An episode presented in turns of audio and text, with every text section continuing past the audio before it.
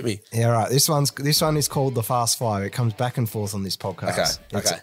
I'm Brooke, terrified. Can, can you explain it, Brooke? I'll get Brooke to introduce this one. Well, we're gonna yeah. Brooke, so, please we, know that I'm terrified. Uh, I, do, I would be. It's trivia. Uh, so I'm glad I'm just sitting in the back here hiding. Yeah. Um, it's uh, you need to get four out of five for oh, a good price, Scheiße. Or you get something from under Dan's desk. Oh no! Yes, yes. You either you get know. a good, good prize or a shit prize. Oh no! Yeah, I feel the shit prize. That, that's, that's the thing with the rash. I don't want to know about it. What's hard under that desk? Only God There knows. Is something under there. I'm pretty sure could cause a rash. Yeah, yeah. Amen. amen. I was, I was like, the beer smells extra weird today, yeah, but no, so it's just damn. This is where your YouTube, this is where your YouTube content should come in. They, they, can, they can film the Fast Five purely for this. Yeah, this, that's right. This that's is right. a quiz show. This part. Yeah. Okay. All right. So the f- I'm hoping they're ready. Are you guys ready for the? Oh, sweet. That's, okay, that's, that's sweet as. Everyone's right. a bit scared. Everyone's on edge. All right. Question number one. Oh god. I hope you know your car questions and. Uh.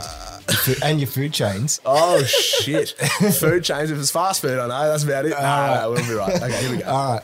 How many gold stars has V eight Supercars Hall of Famer John Bowe won? Oh, my God. I've got no idea. Got to just, go, a just gold take, star. Just uh, stab at something. Four. Or oh, two. That wasn't a bad guess. That wasn't a bad guess, though. I was going to go, go like twelve just for the record. So, all right. All right. Guess what, Brooke? Should I ask? Have you heard that Pro Apps and Graphics have jumped on board this season as a sponsor? Really? They wrap race cars, right? Yeah, and also corporate vehicles too. Hang on, I'm checking out their website. Damn, these wraps are sexy. You should get your Formula Ford wrapped here. Already booked. For those in need of a new wrap on their car, Pro Apps is offering two hundred dollars off motorsport wraps if any listeners mention On the Couch with Hooley. That's a pretty sweet deal for those with an open wheeler, tin top, prod sports, G T, and anything motorsports related, really. Sure is. Check out the show notes for further details on the Couch with Hooley fans. Today's special guest sponsor for this episode is Secure Wealth Advisors. What do they do? They give financial advice so you can get the most out of your money, Hooley. They do this by considering your circumstances, helping you set goals, and developing a financial plan to help you get there. They're also mortgage brokers and can look at your current deal and let you know if it's competitive or not. Should I consider this? Yeah, I wasn't going to say anything, but I know you mentioned buying property. Sure am, and it stresses me out. Well, they have the expertise, experience, and resources to help you get wealth, grow, and keep it safe. And, of course, enjoy it so you won't have to stress about things like your mortgage. Should I give them a call? Yep, it's easy.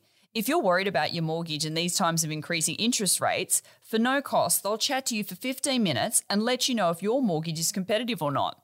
Just head on over to the show notes and you'll find all the details there. We would also like to thank our major sponsor, Thrifty Car Rental. If you're looking for a great deal on your next car rental for an upcoming trip, check out their website for the latest offers. You can find all the links in our show notes. Go,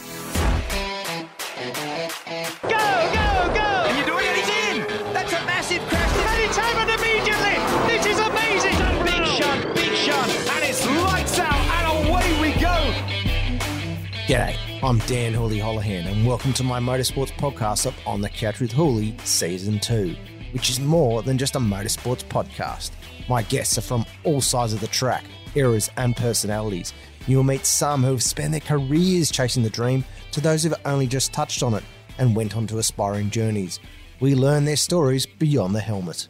On today's episode, we've got Sam Young, who some of you might know from his YouTube channel, Sam Young four by four. Sam absolutely loves his four-wheel drives and he's an avid personality in the motorsports scene, creating content that's a cut above the rest. Known for his naughty forty, we chat about his pride and joy, but please note in this episode, it was filmed before it was stolen in Queensland last month. We only hope it's returned soon, but no matter what happens, we know that Sam will come back bigger, badder, and stronger than ever and create something that's even more killer for us fans. This episode, we sat down with Sam to discuss business, social media, passion for his cars, and his racing mates around the track. This is a different take on the motorsport scene, which we had over a few beers. And trust us when we say this, you won't want to miss this one, as it's a pretty hilarious episode, which we got up to in the studio. In this interview, right towards the end, I decided to make it a little bit weird. So let's not waste any more time and hold on tight, and I hope you enjoy my chat with Sam Young. Well, Sammy, welcome to the pod, man. I'm pumped that you're here. Mate, it is, it's great to be here. I'm excited. I'm nervous. I'm not, I'm not, I won't lie to you. You're nervous? A little bit, I know. Really? It might not seem it, but d- deep down, I'm a crying little girl. Brooke and I were a bit nervous when when you brought the crew in here because we didn't know how to react to all your followers. I know, I know. There's a few of them floating around, a couple of cameras in your face, but no, nah, it's good fun. Yeah. So how did what what what happened in the day of Sam Young before getting to the Northern today, Beaches? Today, before getting to the beaches, mate, today was actually uh, quite a productive day. I headed to uh, obviously doing weekly YouTube upload up, uploads now, so uh, filmed another one of those, and it actually took a little bit uh, of a walk down memory lane in the episode we filmed today, and spoke about some of the ridiculous financial decisions I've made when it comes to automotive uh, purchases, uh, and outed myself as a as a terrible trader, yeah. Um, and yeah, spoke about how I lost heaps of money. So hopefully, hopefully the people enjoy it. Can you actually tell me a bit about the cars that you were going through today? Like, I love the nostalgia, because this podcast yeah. is all about nostalgia. What Mate, happened with your first car and whatnot? God, there's not there's not a lot of things I haven't owned, to be honest, in terms of genres of vehicle. Um, I started off as as a car guy through and through, and, and actually like hated four wheel drives. Yeah. Um, and, and it's funny how things ch- uh, change, but. Uh, started off with like an old bug-eye Subaru, non-turbo. I just P-plated the heck out of that car, like slammed it, disgusting wheels, plasti-dipped everything I could get my hands on, um, like put the biggest subwoofer in the boot that I could and just drove it around obnoxiously. Um, and that uh, a little bit of a rite of passage, right? Yeah. Um, and then quickly fell into four-wheel drives, had a few of those, had a really bad experience with the G U Patrol, spooked me of, of four drives, got back into cars, had a Silvia, a Chaser, like really got into that side of things when I got my full license, and then went full circle, and, and now I'm back in the full drive game, and yeah. it's, uh, it's paying the bills and keeping me busy. It's taken off the full drive thing. I've seen Brooke and I have looked over a few, bit of your data, well not yep. data, the videos, yeah. but how is like the full drive scene? It's just, it's, It's a bit wild coming from those, you know, you work with race car drivers yourself, but yeah. what's the whole deal with the full drive thing? It's, like, um, It's taken off. Like when I bought my when I bought my current car five years ago, it was seventeen grand, and it was basically ready to go around the country. That same car today, it would be thirty five to forty grand for the same thing in the same condition it was as what it was when I bought it. Um, and one thing we like noticed working in the automotive scene is like the car park, like what we talk about the car park in, in terms of the genre of cars that we see most. It's shifting from Commodores and Falcons and, and performance cars and shifting to dual cabs and four-wheel drives uh, mm. of, of all ages. So it's just popping off in Australia, and I think a lot to, a lot of it was probably to do with COVID. Mm. People were, are trapped in, you know, within the Australian border for the past two years and still want to go on holidays. So one of the best things you could do is get out a four-wheel drive and load the screaming kids in the back and go drive for sixteen hours. Yeah. you know, it's, yeah. that's paradise for some people. So um, I think that's sort of what's what's attributed to it. Yeah. What's the deal with Willie the Boatman that's now on my set? Yeah. So you've got to explain a bit of that. It's just I've never really had uh, like alcohol on my set. I know, we've had a takeover, everyone. I know, sorry. You're like, oh, you want to come on the podcast? I'm like, only if I can drink. But uh, no, so Willie the Boatman is uh, my friend Patrick's uh, brewery based over in Marrickville. We're currently yep. sipping on a Marrickville lager. Um, and I, I've just worked with Paddy for, you know, five or six years and a really close friend of mine. Um, and he knows how to make a beer, it turns out. So um, I thought I'd bring over a little bit of uh, a little bit of Marrickville influence to you. And we've got a couple of, we've got a hazy I P A. We've got the Albo, uh, which is quite fitting, obviously, yep. a little Albanese-inspired situation. And then um, this one's my personal favourite, the Marrickville Lager. It's just easy drinking and, uh, you know, why not, mate? It's a you know, it's a it's a lovely evening, made even more lovely with a couple of beers. Yeah. Did you have you lived over Marrickville way, or did you always live in like the North Shore? Yeah. Area? So I born and bred pretty much in um like just near Mossman, mm-hmm. um, and I spent about a year living over in Marrickville and six years working there, um, and, that, and that's how I sort of got to know Patrick and, and Willie the Boatman. I spent way too many evenings after work there. Yeah. Um, and, and there's actually one point where. Um, I was like doing the meat meat tray raffles for him on a Friday night, and I had like my little spiel, and I got on the microphone, you know, probably like ten, ten beers deep, and would try to try to yak to all these, you know, have a yarn to all these people in there and give away a meat tray or two. So, um, you know, we just have a little bit of fun, but yeah, pretty much always been on the, the lower North Shore or the beaches. Yeah, yeah. And with you, when you were a kid growing up, did what school did you go to first? Before I ask more, so um, more of the kid memories. Yeah, yeah. So uh, growing up, like primary, just went to Neutral Bay Public, and then. Um, high school, went to Knox. Yeah, up in, okay. uh, up, yeah, up in Wurunga. Yeah, right. Did you were you like a popular kid at school, or did you have did you go between group to group, or what was uh, your, what was your memory as a kid growing up? I reckon I was, to be honest, like a little bit of a floater. Yeah. Um, like I was never really like massive into the footy or anything like that, uh, but also like never really academic. So I was sort of drifted in between, uh, you know, a little bit of everything, I think, and sort of only really found my feet in sort of like the later years of school. Yeah. Um, but there was, you know, I've got some close mates now that I met met in high school that I, we still see all of them every week for beers. We do a boys' dinner and that kind of thing, which is nice. Um, but yeah, it was sort of, I don't know, it sort of like fell into this like little car community at school of people that liked Mighty Car Mods and um, watching those guys on YouTube instead of uh, instead of studying, and that's exactly what I did. So, yeah. Did, so you were like looking at that as a, as a like as a kid and looking at that on T V and go, hey, you know, maybe I could do that one day. To be honest, no. So it was actually interesting. So we, I was always into it as, as a hobby, but never thought thought of it as a as a job or a career path. And actually left. Um, I graduated school after year twelve and, and dived straight into um.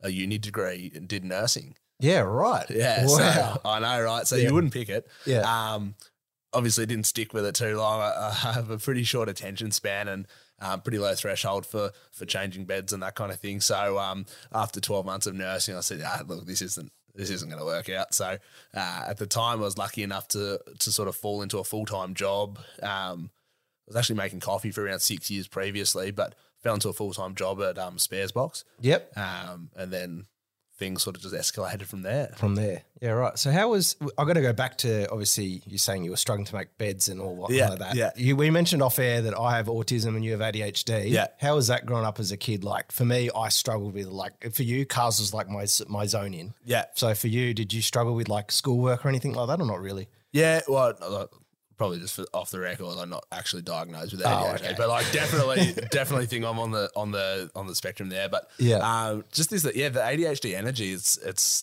I don't know. I think it's to be honest helped me a little bit. Like it just keeps me busy. Yeah, and, and it was sort of made me realize like whereas some people might have just gone, oh, I'm in this, I'm in nursing now. I'll just ride this wave. I sort of went like ducked and weaved and sort of looked at other things. And um, even when I was at Sparesbox, I was always chasing more. Um, started off as, as customer service, basically, taking phone calls, which um, for those that don't know, if you're a customer service person for an online-based automotive business here in Australia, you're basically every bogan's punching bag.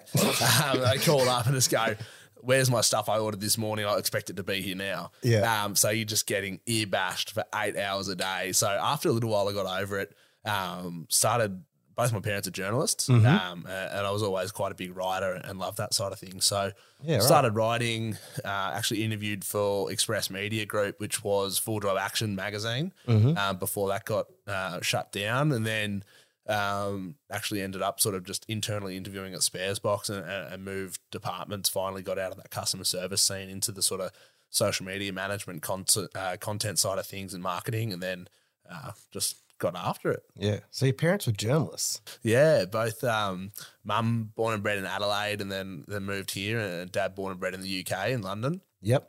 Um, currently, yeah, my mum did a, a long stint at Fairfax as I think chief editor there. Um, has since done, God, what hasn't she done? She's done Qantas Epicure. She's done Coles magazine and website. She's doing all sorts of things. She stays. She says yeah, she stays right. busy like me. And then, um, dad's a freelance art journalist. Okay. So um, he does a lot of sort of Asian art galleries, installations, um, exhibits, and that kind of thing. So yeah. Have they given you advice for like what you're doing now? Like, because you're very good at presenting, like yeah. much better than myself. Oh, no, no, well, mate. I, honestly, it's sort of just I, I just fell into this role. I think um, it's actually kind of funny. Like I, I got into this whole social media side of things, and then. Um, You know, I think mum, my mum's role sort of changed from traditional print media into into digital media, and mm. she's actually asking me advice. I'm like, oh, like oh, my social media team at work's thinking this. What do you reckon? And uh, you know, we sort of bounce off each other, which is quite nice.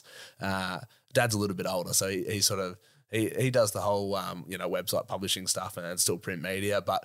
Yeah, I sort of just run my own race, I think. Yeah. So with with your school stuff as well, did you do any sports though or anything like that as a kid? Did you? Or yeah, did you I just did, kind of um, skip it all. No, I did. There wasn't a lot of things I didn't do. I did a lot of. That's all right. That can be edited. That's the, that's the, that's the beer, folks. Uh, there wasn't a lot of things that I didn't do. I, I did a lot of swimming, heaps of tennis, bit of cricket, bit of footy. Through high school was pretty much all all tennis, very competitively, and then um, oh, what else? And then and then in year eleven and twelve, I sort of did like it was tennis fix, fixtures during high school. They always change. um, venues and, and times every week, which uh, and weekend, which is quite annoying. So I actually ended up switching to just senior weights and training, which is basically just uh, weightlifting and fitness. So it was a lot shorter. It was the same time, the same spot every week. Um, so it was just made it easier for scheduling and that kind of thing. Um, schedule your life around, really. So did that for, you know, year eleven and twelve to to focus on studies, which didn't really do, but that's what I told. That's what I told everyone. And um, you know, uh, then just yeah, yeah. Well, Brooke Brooke did actually a bit of swimming, so Brooke's got that in her background. Yeah, yeah. So many years behind the in the pool. In the pool. Uh, did you do it through primary and high school? Or yeah, uh, mostly just primary, a little bit high school, but yeah, always, always in the pool. But then sort of got a love, like a strange love for ocean swimming as well. Yeah. So. Um, I really enjoy that too, and I do a bit of free diving and scuba diving and bits and pieces, and I don't know, like I don't, yeah. this is like sort of the A D H D energy, right? Yeah. I'm just like Love anything I can do, yeah. I, I will do, and I'm never half-assed, and I'm just all in, balls to the walls, and just yeah. tackle it head on and hope for the best. Did know? Any of these sports involve a motor? uh, that like they actually didn't. So yeah. like, because mum and dad were both inner city, like um, you know, quite I, I don't know, like just sort of. Lower North Shore, like never mm. really had an interest. Dad was a car guy from back when he was in the U K. He had old, um, he had a, what did he have? Like a, um, oh God, I can't even remember. He had a, a whole collection of, you know, old minis and Land Rovers and, um, uh, and, and cool stuff like that. Um, but then he moved to Australia, and I think that sort of passion sort of fell where the prices were just so much more over here than what they are back home. Mm. Um, but never never really had much motorsport influence up until when I started just letting my attention span shift yeah. from school and start watching it on YouTube and that kind of thing. And then I only really sort of got into the the motorsport world and, and the full driving world sort of three, probably three years out of school, three or three or four years out of school, where we sort of uh, was working in the marketing team at Sparesbox, and we started doing some, I guess, work with uh, people like Driving Solutions and sponsoring different supercars or Super Two teams and that kind of thing, and just spend a bit more time around the racetrack. Mm. Um, and, yeah, had had a, like, you know, my Sylvia and stuff, which I took to some drift days at S M S P and that kind of thing, and um, sort of just enjoyed it and loved it, but never really had it as a as a child, which I think isn't really a regret. It's probably the wrong word, but I, I wish I'd been around it. You know, I wish I'd been brought up with motorbikes and, uh, you know, quad bikes and stuff on a farm, because it would have probably put me – few paces ahead as a driver and a rider as what than what I am now. Yeah, yeah. Because people obviously watching from your YouTube channel on the podcast, the reason I brought you on here because I thought you would have had that motorsport influence, but you've actually just randomly come on through through Sparesbox, and that's how you got into cars, really, eh? Yeah, like I, I'd always loved cars, and, and actually the way I got hired at Sparesbox is quite a funny story. I was I was working at a cafe and had been at the same cafe for three years, just as, you know, the larrikin young barista there, and, you know, sort of everyone's. Uh, everyone in the morning, you, you're basically their therapist as a barista, right? You're seeing them when they're fresh out of bed, no makeup. They just had, you know, they might have had the roughest day, the roughest morning or whatever. Um, and I started seeing this regular, Pete, and he, he was always coming in and getting his latte or whatever. Um, uh, and one day I, I'd noticed this logo on his shirt. Mm. Um, you know, he had an overshirt on, and just poking through the chest was this o, the O G Sparesbox logo, which was sort of like an animated um, emoji spark plug. Yep. And I'd actually like the week before just bought a new mechanical fuel pump for my sixty series yeah. from Sparesbox. And I was like, I freaking know that. I know that logo. So we just started chatting. I was like, man, we're like the yeah. Sparesbox shirt, right? He's like, yeah, yeah. Like I'm the operations manager, right? This startup and all yeah. that sort of stuff, which Sparesbox was seven years ago. Yeah, right. Um, uh, and just got chatting, and, you know, he went on his way. I, I was there just making coffee still, and then fast forward a, a couple of weeks, and we just kept chatting, and, you know, he was there every few days. He, he's a, a Lower North Shore guy as well. Mm. Um, you know, started chatting, oh, what do you do after outside of work? I told him I just tinker with my broken cars and yeah. stuff, and um, push come to shove, he, he sort of said, oh, well, if you want a, a job with Sparesbox, like we're looking for sort of technical salespeople and, and customer service guys, and I uh, sort of, you know, said, yeah, I could, I could probably do this, and then, you know, suddenly – the nursing, you know, I stopped going to, stopped yeah. going to, uh, you know, lectures, and uh, the days at the cafe started getting reduced, and my, my hours at Sparesbox started increasing, um, you know, and, and going up, and, and before I knew it, I was full time there and in, into it, and yeah, nothing else really mattered. Yeah, right. So when you were the barista, you were still being doing the nursing degree. Yeah. And then trying to juggle all three. There was a lot on. I was yeah, flat right. out like a lizard drinking, you wouldn't believe. Like it was just like, you know, like you got a degree going here, which was like three days a week at um, A C U in North Sydney, but also trying to make coffees and earn, earn enough money to keep all my all my broken cars running. Mm. Uh, and, you know, an old petrol sixty series with the carby motor in it is not financially viable to do on the budget that I was on, yeah. but hell, I was trying. And then um, eventually, you know, I was like, I love, I love making coffee and I think about it all the time, but um, you know, the smart decision at the time was, was to move into a more probably permanent role, and looking back, it's probably the best thing I did. Yeah, you got to actually explain to me Sparesbox, because for me, I only as I that's how I spotted you through Juice, who yep. got sponsored, right? Jade yep. No Jada, yep. who yep. I won on the podcast. Yeah, right? yeah. Hey, so, Juice, mate, get over here. That's a damn comfy couch, and I'll leave you some beers.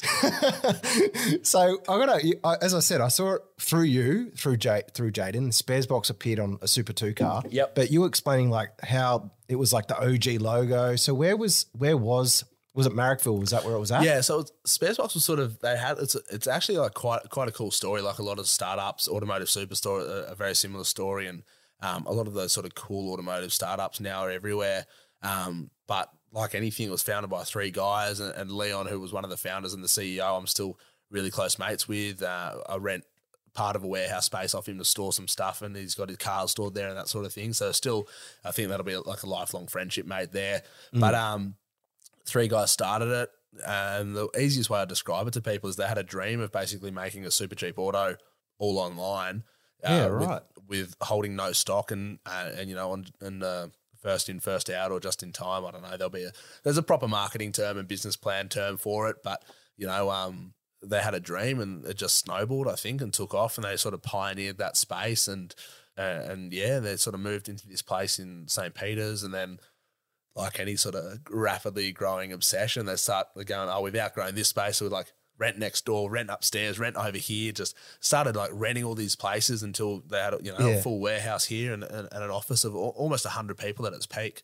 Yeah, um, right. So it turned into a massive operation. And then, yeah, when it got acquired by an American-based corporate, the guys got bought out. So I guess they, they've, yeah, right you know, they're, they're okay. Leon's just got back from eight months in Europe sailing around, so yeah. he's done okay. Um, uh, you know, and he's got a collection. He's got a nine ninety-six Cup car now, S L fifty-five, yeah, a Renault right. Alpine. You know, he's he's got some cool cars in his collection now, so he's, he's a massive car guy too. And, um, yeah, and, and that's sort of when I when I left, when it got bought out. And, um, yeah, now now I'm working with another very similar business, Automotive Superstore, who, who sponsor me and the four-wheel drive stuff, and they're, they're going through that life cycle too, which is kind of cool. I've lived it with one business and now I've jumped into another, and it's another sort of Aussie-based, Aussie-owned success story. So, so there's are they, a few are, of them out there. Are they at the like the early stages again? Yeah, they're, they're, it's sort of like jumping back to where Sparesbox was pre-acquisition. Yeah. Um, but these guys have got no intention of selling or anything like that. So it's a little bit of a different business and, and a slightly different business model. But,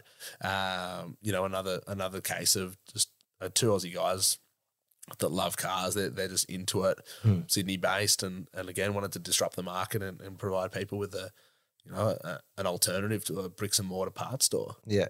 So we'll go out of the whole work thing for a bit. Yeah. What was it like? Like, with you, are you a big party boy, Sammy, or not really? Mate, do, do you go partying a yeah, lot? I, I do like a good party. Oh, there's no denying. And um, well, you chose Friday night here tonight. Yeah, so. I know, Friday night. And I was like, don't worry, mate.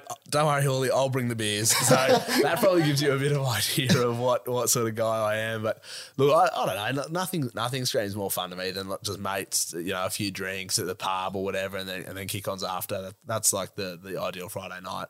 Yeah. Do you go to did, did you go to many festivals when you were like no, a teenager or not really? I hate really? festivals. That's that. Yeah, that's yeah, it's interesting. Right. Like I'm, I, I love a party, but like a house party or like a pub night, I'm just not a festival head or a club guy. It's just, I don't know. There's something about just sweaty people that I just, I'm just, I don't want to be a part of it. Like as a sweaty bloke, I don't want other sweaty people around me as a sweaty bloke. So I was just like, that was never really my scene. Never really, never really what I was about. Um. Uh, so I, I tried to avoid it at all costs. The only festival I ever went to was Spilt Milk, I think, in Canberra. Yeah, um, right. And it was a one and done situation. So no, no sort of like camping festivals, you know, Blues yeah, Fest or like, anything like that? No, I never Splendor in the Mud, anything like that. Yeah. Like, no, nah, I never really got into that sort of thing. I mean, I'd probably love it, to be honest. Like, um, even festivals like Denny Ute Muster and, you know, um, Tamworth with the country music and stuff, like I'd probably froth it, but mm. just got no time, no money, and I don't know. I've got a comfy bed at home, you know. You like, sound like us. Yeah. Life of an entrepreneur, like, oh, yeah. just, just living on a shoestring budget. Yeah, exactly right. Like, guys, if someone wants to fly me there, don't get me wrong. I'll, yeah. I'll come and I'll come with bells and whistles on, but until yeah. then I'll, I'll sit here with my beer and on a couch at someone yeah. else's, you know what I mean? I normally ask on this podcast, like, what's your most nostalgic memory as a kid? So I had Cody Mackay on here, who's, a yep. super, who's an Aussie race car driver, yep. and he said to him, like, the Cocoa Pops and the and the Cheese T V in the morning. Do you have, like, a specific memory what you, that what you liked that kind of As gave it, you your personality in the, in the future? Do you know what I mean? Because yeah. you've got tats on one leg and yeah, you know what yeah. I mean? You're an out there personality. Yeah, I I don't know. Like when you said something like nostalgia, I, my mind immediately went to six p.m. every night. Oh yeah, I'd watch. I, and I remember this, I'd, I'd watch Tim Bailey yep. present the weather, which was just the most boring, the most boring shit ever, but it was there because you didn't want to miss the start of The Simpsons. And, yeah. and The Simpsons was on at six p.m. every night, I think Channel ten, and you just wouldn't miss it for the world. And it probably didn't really shape me at all, but yeah. I just remember, you know, it was it was the worst night of your life if you missed The Simpsons or, or if, you know, dinner coincided with it and they wouldn't let you have the T V on during dinner. That was just the worst thing ever. So that was probably one of my, that's one of my most nostalgic memories, I think. That and, like, I think everyone's a Weet-Bix kid, and I used to love, you know, like nothing like smashing a bowl of Weet-Bix in the morning, and that was just like your routine. You know, you get up, you, you throw your clothes on, just always having your Weet-Bix and yeah. stuff and stuff like that, you know. It, it brings back memories. It's always nice. How many Weet-Bix can you eat though? Oh, mate. How many is in a box? You know? just, sometimes you just pour the milk straight into the bloody bag in the box and just like, hook in. But uh, no, I don't know. On a good day, probably six. I'm a six yeah. Weet-Bix kind of guy. Yeah, yeah. Do I you reckon like- Jaden would probably be two. He, he strikes me as a two Weet-Bix kind of guy. But no, you're all right, Jess. You're all right. do you do you like the the part? I'm, I love Weet-Bix. Do you like the like the little crusty bits that fall on the end, and then you just tip tip that in the? Oh no, see, I like my. Some like, people, how do you eat your I was Weet-Bix? Actually having this discussion with uh, with a, a friend recently about about Weet-Bix. Like I, I like them still crisp. I still like a little bit of crunch to them, and then. Uh, my friend was saying like she likes them, like she has them mushy yeah. and microwaved, which I thought was uh, that's borderline sociopath. I think like you got some serious issues if you're drinking, if you're having Weet-Bix hot, soggy. That's all right. Porridge. Are we talking about porridge here? Yeah, that's right. I'm like that's like poor man's porridge. Like, that's what I have, hot water. Oh my god, Dan! I we'll need to end this podcast early. I think I'm sitting in the presence of a psychopath.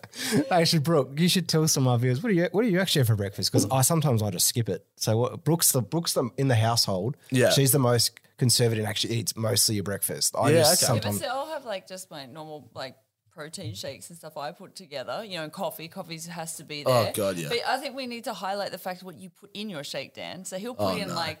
Don't tell me. Raw egg. Oh, I knew you'd and say that. And then you'll find a Weet-Bix, you'll oh, put that in there, God, like, and then a banana, Dan. And then some um, chocolate sauce. Oh, no. You're all. Not okay. Who hurt you? Who hurt you? Brooke's got a busted wrist. Is there something to do with that weird, like you and a weird shake in her wrist that coincides? I'm starting to ask a lot of questions. See, people are figuring it yeah, out. Yeah, that's right. I'm connecting dots that I didn't even know existed. Uh, did you ever go, I've got to ask, did you ever go to Parramatta Speedway before it shut? No, I I um no. I honestly had quite I've got quite a limited experience with racetracks. I think my most of my time has been four-wheel driving in the in that sort of automotive scene. Yeah. Um I spent a lot of time at S M S P, tiny bit at Ludnum, um, a little bit at Wakefield. Obviously, even that, you know, is now now a thing of the past, pretty much Wakefield with their four days a, a month rule. But yeah, um that was about it. Uh only been to Sandown once, never been to the Bend, never done Phillip Island. Um Actually, quite embarrassing. No, I haven't been to too many. Really? So what? So what did it say that again? You've got just S M S P was, is the core one, I think, and that was just because through the companies that I work with and the people we were sponsoring, that was just you know proximity wise, it was close. Um, I'm now working with a mob that's based out of S M S P there as well, Driving Solutions. Mm. Um, so that's just sort of like the home turf, I think. And it's not a bad track to have as a home turf either. It's you know it's a pretty fun track, but.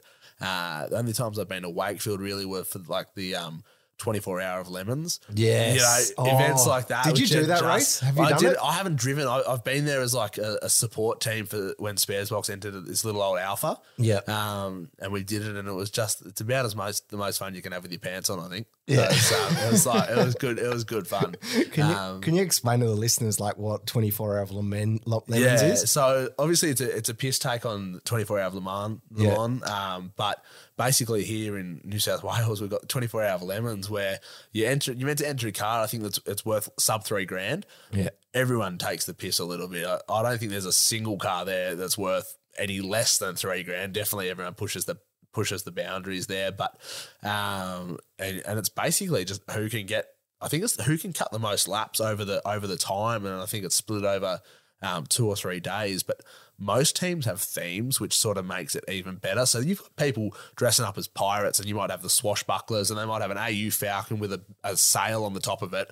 You yeah. can make the car as ridiculous or as P G as you want. Yeah. It doesn't matter. You've just got to cut lip, uh, cut laps. And I actually had a mate there, um, like Tom and Heggie and, and another one of their mates that came one year. I think they had a B A at the time, Falcon, mm. and in there, like most people would probably bring, oh, you know, maybe spare brakes and spare C V, you know, maybe a drive shaft.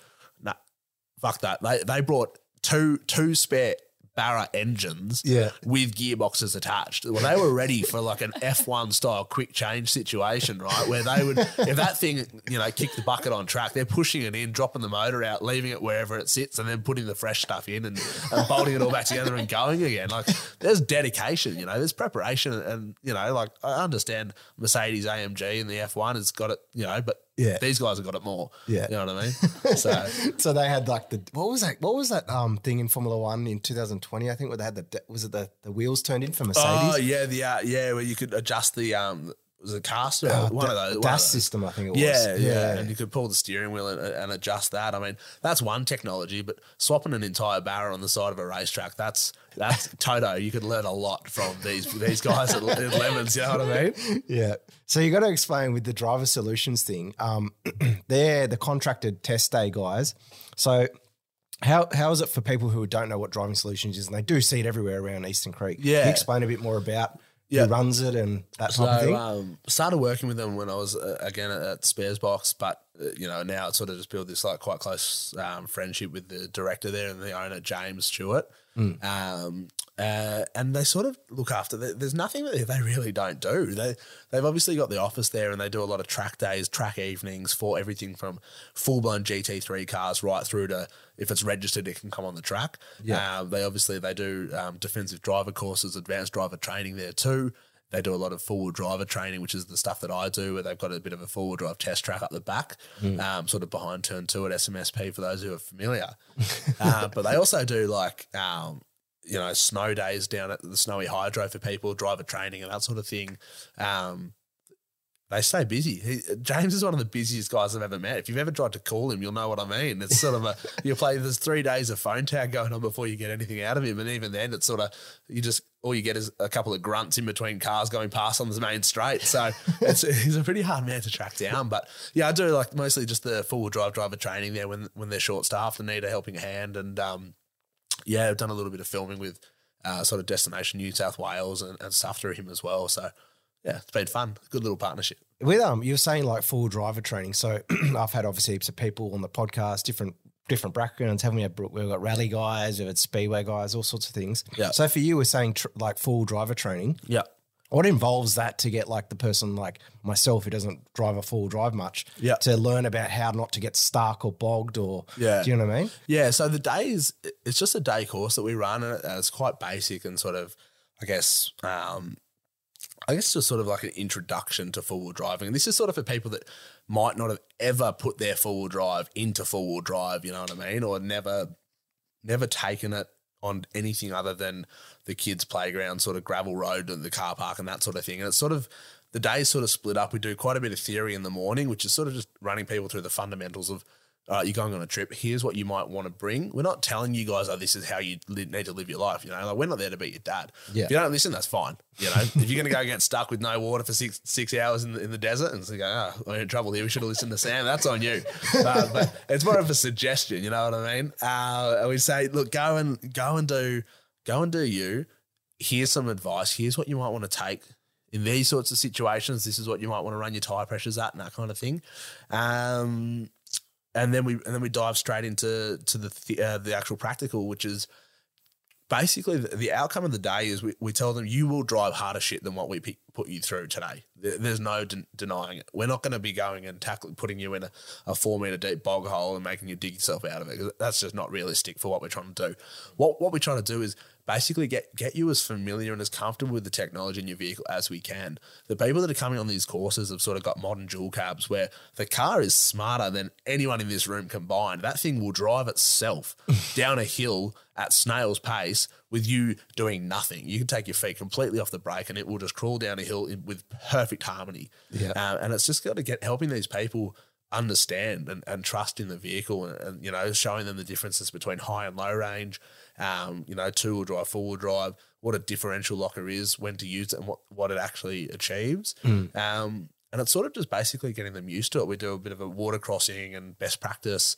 Uh, we do some sort of rutted wombat holes and show the articulation and suspension and how it works and why good suspension is important. Um, yeah, I just have fun. You know, everyone loves it. You know, you can do four-wheel driving close to Sydney in a safe environment. Yeah. The bloke like me yelling at you, you know, what's what's not to love?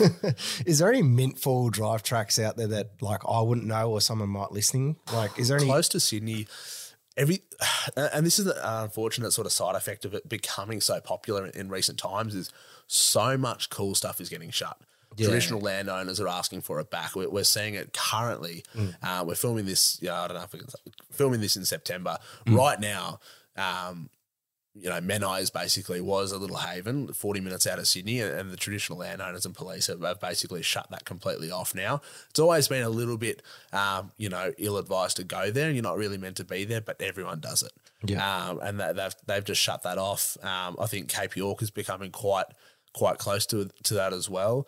Um, there's lots of places that are like that. Now in Sydney, you really, if you, you've got to drive an hour plus, an hour to three hours to do anything. You've got uh, places down in sort of Nowra, mm. um, the south coast. You can go north up to the Wattagans or Newcastle way, or you've got to go west. You've got to go Lithgow, the Blue Mountains, Zigzag Railway, that sort of area. So around Sydney, there's not really a lot. The yeah. only sort of, I guess, if you wanted an escape, is probably um, somewhere like Boat Harbour mm. in Cronulla, where you can drive a four-wheel drive on the beach, but it's fifty bucks for a day and you can't camp there. So, yeah. you know, it's an expensive day out. Um, and the sand, is, it's so hardly compacted there and all the dunes have been mined out. Um, so, you know, save your money. Go go up north. If you want a bit of beach driving, Redhead Beach or Stockton Beach, that kind of thing. But, yeah, everything's sort of two to four-hour drive now, which – isn't the worst thing. It sort of helps limit numbers and that kind of thing. If we had camping paradise right in the Sydney C B D, it probably wouldn't stay paradise for more than five minutes. So it does help sort of weed out those that aren't, you know, super into it. But yeah, it's it's uh, it's a strange time. Yeah, you got to talk about your naughty forty, which is all over you. That's the main car that's yeah. on you. Yeah, they, yeah, that you take everywhere. Yeah, now, you got to explain how it went from, like, as you said, a legit shitbox to what it yeah. is now. Like now, it's like the car. Yeah, well, you know I mean, I mean, it is still a bit of a shitbox, especially at the moment. It has no engine, no brakes. Recently, thanks to my camera crew that have, um, as just, like I'm I'm talking five minutes. minutes before we came on this podcast, he was under there with my spanner taking the front brake lines out of it because theirs had a blowout on the way. I, I shit, you know, you cannot script this. Um, uh, you know, so now the car's not only got no engine, no brakes, no gearbox, it's on a car trailer. For everyone wondering, they're in the background here just yeah, laughing. Just off camera, just bloody wet himself over there, the bastard. But uh, yeah, the naughty forty, I mean, you can probably, I don't know if the guys can see this photo here. This, oh, you can take it up and show Yeah, I'll, I'll, I'll pick it up and show you guys the, the camera, but this was, this was it sort Uh, uh, probably two years into ownership, I built it up as a wagon, and I, and I bought this thing from a relatively questionable bloke down in Victoria. Um, I think the car had a bit of a seedy, seedy history that I wasn't fully made aware of when I purchased it, and I've since uncovered a lot. But um, that's like pretty much any used car sale these days, right? Yeah. Um, and I bought it as a wagon. Loved the eighty series. That's my third eighty series and fourth Land Cruiser, um, and it's the car I've owned the longest. I, I sort of. Jesus. That's the beer. That's the beer. Fuck. I sort of went through a stint Willie. of buying. I know, this is, Pat, you, you're doing this to me, but it's not going to stop me. It's nice. We can actually enjoy it. I know. It is delicious. Um, so I went through a bit of a period where I would buy and sell like ten cars in the space of twelve months. And mm. then eventually, I, I don't know, something just clicked and I don't know, maybe I just grew up. I'm not one hundred percent sure. No, that definitely didn't happen. I'm still not that. Um, but I bought this car and I've had it, here we are five years later with the same car, and it's just gone through so many different iterations. Um, I bought it, built it up as quite a tough wagon, I guess, went and did the high country, um, sort of fell into this role at Sparesbox, and we started doing the advertising with Full Drive Action. Yeah. Um, and their YouTube channel, I was the only forward driver within Sparesbox. No one else was into it. Um, yeah, right. So it was sort of, hold on. Were they trying to sell spare parts via that though? Like pretty much. For so, drives? Yeah, it was sort of, uh, you know, you can get all your spare parts, you can get all your bits and pieces, you can get your trip preparation, your service essentials and that kind of thing ready. Um, and basically we fell into this sort of, um, fell into this place where they needed a car and a presenter. I couldn't present, but I had a car, so suddenly now I'm the presenter. Yeah, uh, we wrapped the car and went away on these trips, and the car started getting this cult following behind it. And uh, you know, I wish I could say it's probably me and my, you know, just raw sex appeal that yeah. got the crowd, but it's just not that. You know what I mean? It's just not that. Any monkey can drive a car, but it's yeah. sort of the car that makes the maketh the person, I think. Um, yeah. At least in the four-wheel driving scene. So um, we built it up. It started getting this cult following, I think, because I just sort of drove. drove a bit silly and just had fun with it and had a heavy right foot and, you know, like I'm just a bit of a larrikin. So yeah. I was just getting after it and staying over it. And um, we built it up as, as this as this quite lovely wagon, which I frothed, and I, I still have such a soft spot for them. But then in the back of my head was this sort of niggling urge to buy a ute. I really wanted a ute because they're just so capable off-road. You know, as soon as you get, mm. the, you know, sort of the off-road obstacle past your head, you don't have to worry about damaging the car anymore. It's just a metal tray. Yeah. Um. Uh, and being terrible with finances, I, I couldn't buy a second car. You know, it was like I'm I'm a one four-wheel drive kind of guy. Yeah. Um. Then we went away on this trip to um. Oh, testing my memory, and the beer doesn't help. Uh, I think um, I think it was – I'm pretty sure it was the Glasshouse Mountains. I think the track was the GOAT track, it's it's called. I don't know. Queenslanders will probably be yelling at their at their screens or their phones or their radios. But um, it was just this big stump, and the car sort of slid sideways and a little bit off, off the where I wanted it to be, and there was sort of a moment – it's all on camera mm. where it was like, you can winch this and not damage your car, or you can try drive it and see what happens. And then me being a bit of a fuckhead sort of said, I'll drive it, sure. Bad, bad decision. So the car goes up, slams into this stump, puts yeah. like a helmet-sized dent in the D-pillar of this car, right? So renders it pretty much a write-off at that point. The boot didn't open properly. It just was It was just so devastating because there was no dents on this car, right? And then yeah. me trying to be a, be a hero just ruined this gorgeous thing that I love so much. So anyway, I got on with it and finished the episode, and then subsequently, you know, like five minutes later, almost put it on its side again, so because I was like a little bit rattled.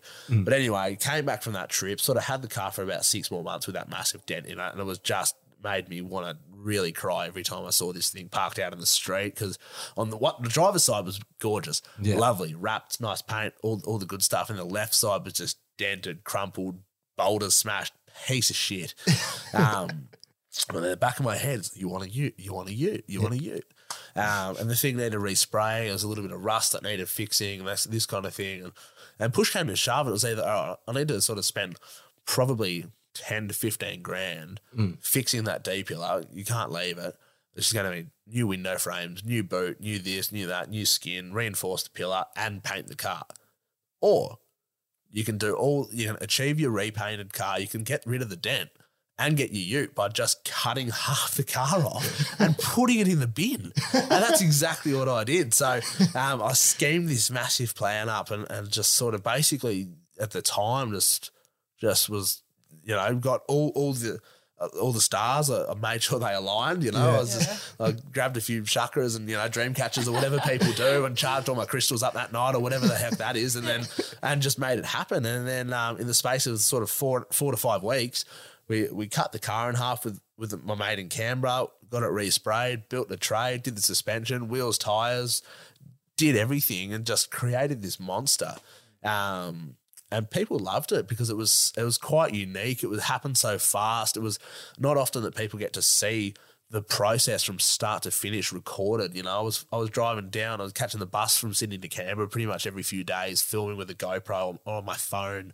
um, yeah, right. the process, you know. And, and just, this is the start of your YouTube channel. This is pretty much the sort of start where I sort of went, okay, you know, it's like a little bit more to this than than probably what I first thought. Um, you know, and, and I'd already sort of, Instagram had sort of been building from from my time on the show and, and time presenting already. And then, yeah, sort of after the after the chop, I, th- I guess the popularity of the car sort of exploded. Mm. Um, and I don't know, I wish I could say the popularity of me exploded too. I think it's just sort of a, a part of it, right? It's, it's sort of, we go hand in hand and it's the car I'll never sell.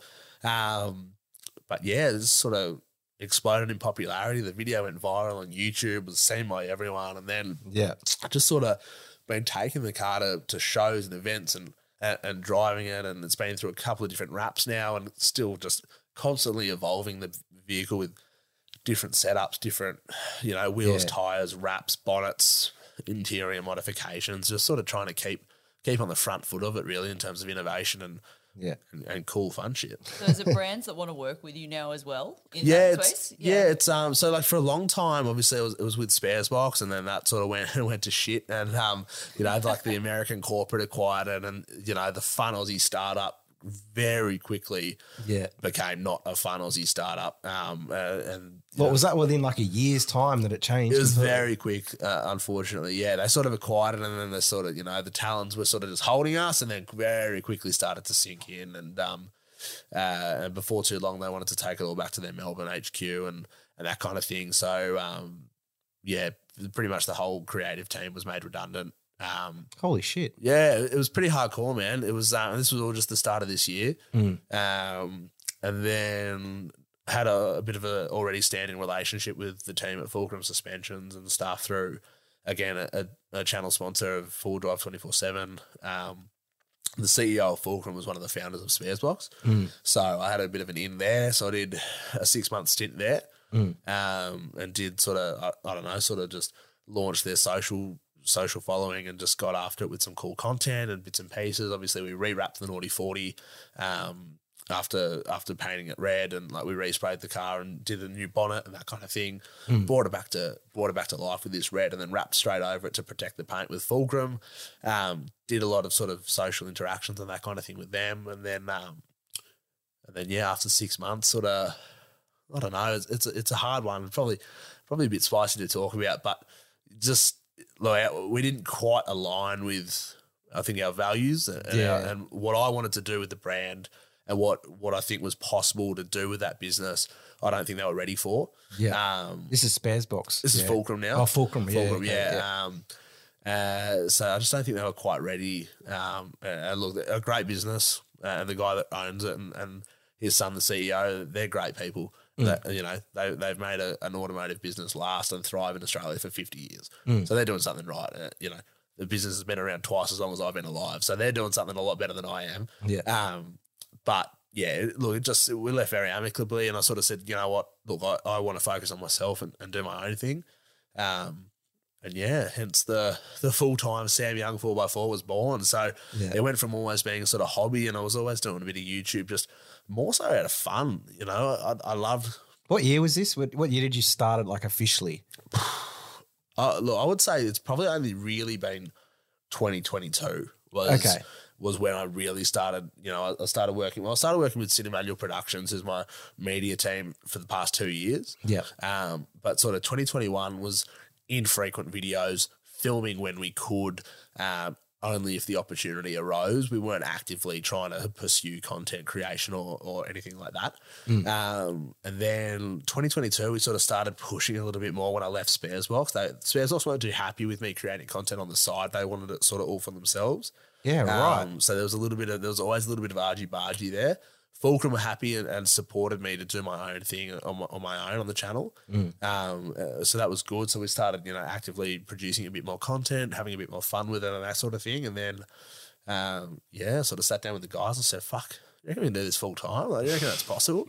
uh, and, you know, like Ryan and the team, like they're, they're creative geniuses. They they get it. They they know what's possible, and they know, you know, we're pretty small fish in a big fucking pond, but, you know, we can, we can conquer this pond. So, um, here we are just having a go, really, just trying to have fun with it. You know, yeah. there's a lot of very serious YouTubers out there that are very straight, narrow, uh, quite conservative and a little bit scared of public opinion and, you know, stepping out of line. But yeah, I just, I just couldn't think of anything worse. You know, I, I sort of lived it through working with other businesses for so long. Sparesbox six years, Fulcrum six, uh, six months. Mm.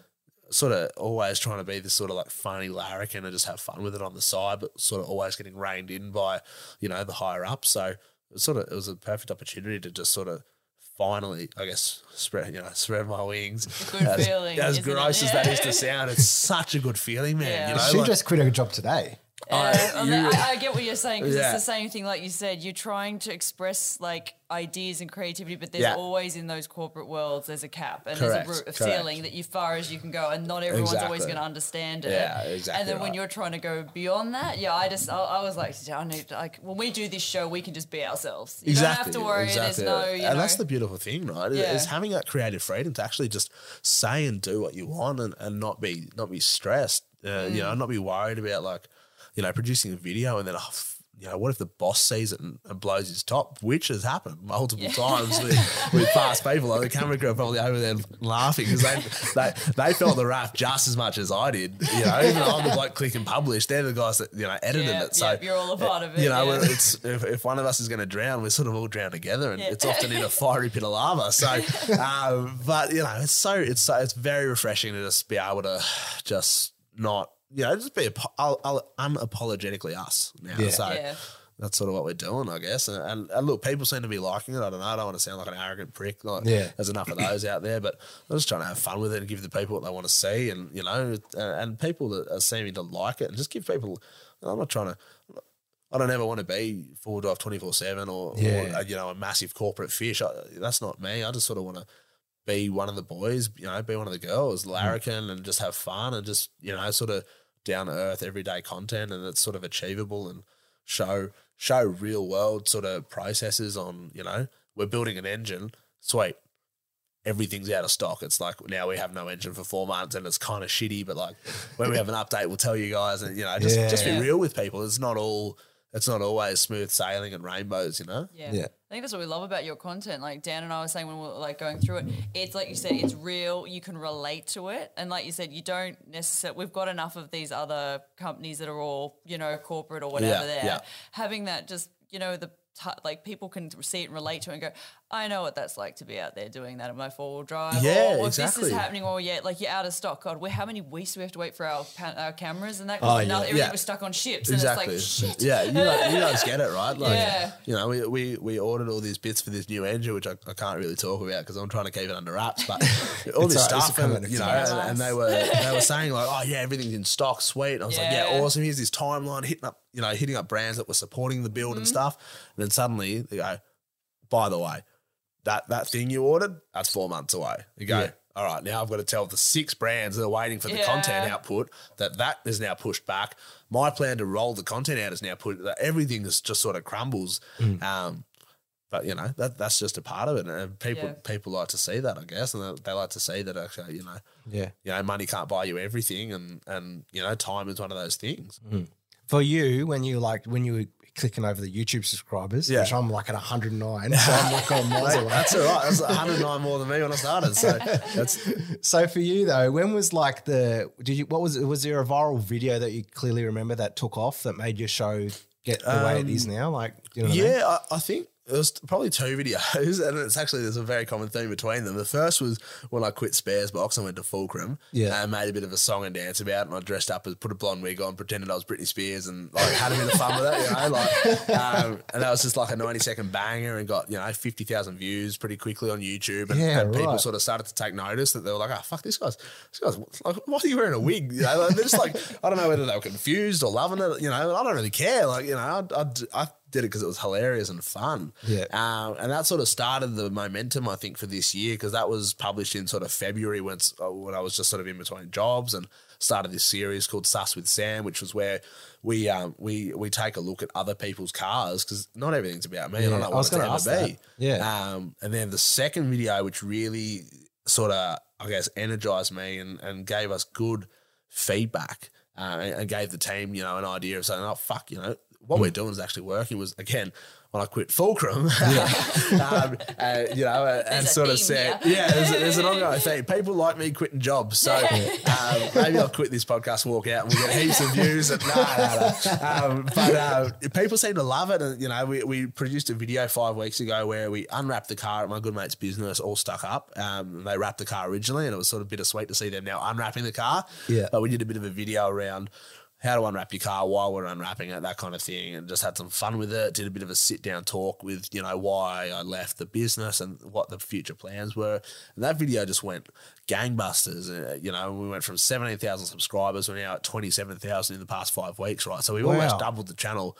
What I would say in the lifetime is overnight pretty much, you know, like a month's time. Yeah. Um, the video got, you know, great viewership and that kind of thing. And then sort of, you know, that sort of energized us to go, oh, yeah, like, let's keep this momentum up. Let's do the weekly uploads. Let's give the people content, you know, not just forward driving stuff. You know, we we filmed a Cadillac lowrider recently. We did the weekend at, um, with B J R Supercars at, at Sandown. We've done we've done some cool shit because not everything is forward driving, you know. Yeah. And there's such a big crossover where, yeah, sweet, you forward drive, but you've probably also got a, like a, a hotted up Falcon in the in the garage as well, you know what I mean? Or you're probably dreaming of getting a Sylvia to go drifting as well as your forward drive. So I don't really want to just pigeon...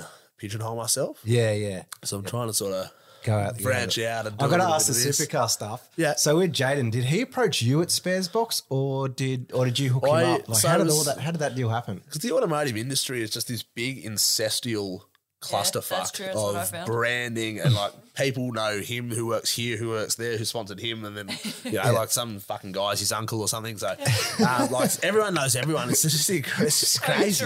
Yeah, it's crazy. And if you if you're not in the full driving um, in the automotive industry, yeah. you don't probably understand it. But um, Jaden's manager, or maybe old manager now, I don't, I don't, I'm not one hundred percent sure. Martin. Yeah. Um, he was working at. I'm going to say Premier Auto Trade, yeah. Um, I think at the time, who was a supplier of Sparesbox, so quite mm. a big, quite a big supplier, um, quite a big account there. Um, and he sort of said, "Hey, you guys want to break into this supercar area? Or I manage a driver called Jaden, blah blah blah. Super Two's quite a young gun, uh, young Danny Rick, and fucking yeah, you know, yeah. sold the dream." Martin, Martin knows how to chat it up, doesn't he? I tell you what, he could he could chat the ears off anything. It doesn't even have to be living; he'll do it. Um, and he, yeah, you know what, it worked because suddenly Juice is sponsored by Sparesbox, and you know we're doing some content with him and stuff, and that was sort of the the.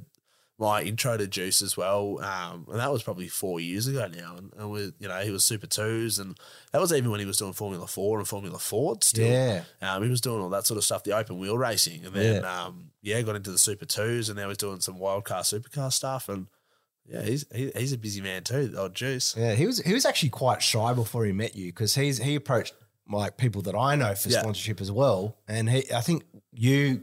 Banding together yeah. actually helped him with his supercar career as it is, as it is now. Yeah, right. Hopefully, hopefully, hopefully it, you know, helped him because he, he's, you know, a great presenter as well and such a, such a nice guy and, you know, a funny guy too, which is you don't often see in, in sporting stars where they've got the personality to back up the talent they have. So, um, you know, it was quite a unique opportunity where he was actually like quite funny and stuff. I did a hot lap with him and that kind of thing and he's let me grab gears down the down yeah, the main straight right. of S M S P in this supercar, which was the, uh, one of the sickest experiences I've ever had, um, you know, so it was just, it was so cool. He was such a nice guy and, um, yeah, you know, loved doing the content with him and stuff and then caught up with him at Sandown recently. He was hanging out in the in the pits lurking like a bit of a predator. So I was like bumped into him and, you know, we just had a chat and stuff about what we were doing and, you know, he's he's always been around and will always be around, I think, until he gets his, his time in the light. Yeah, what do you think of, like, the supercars you being on drive days and stuff like that, yep. What do you think about those athletes? Some So some people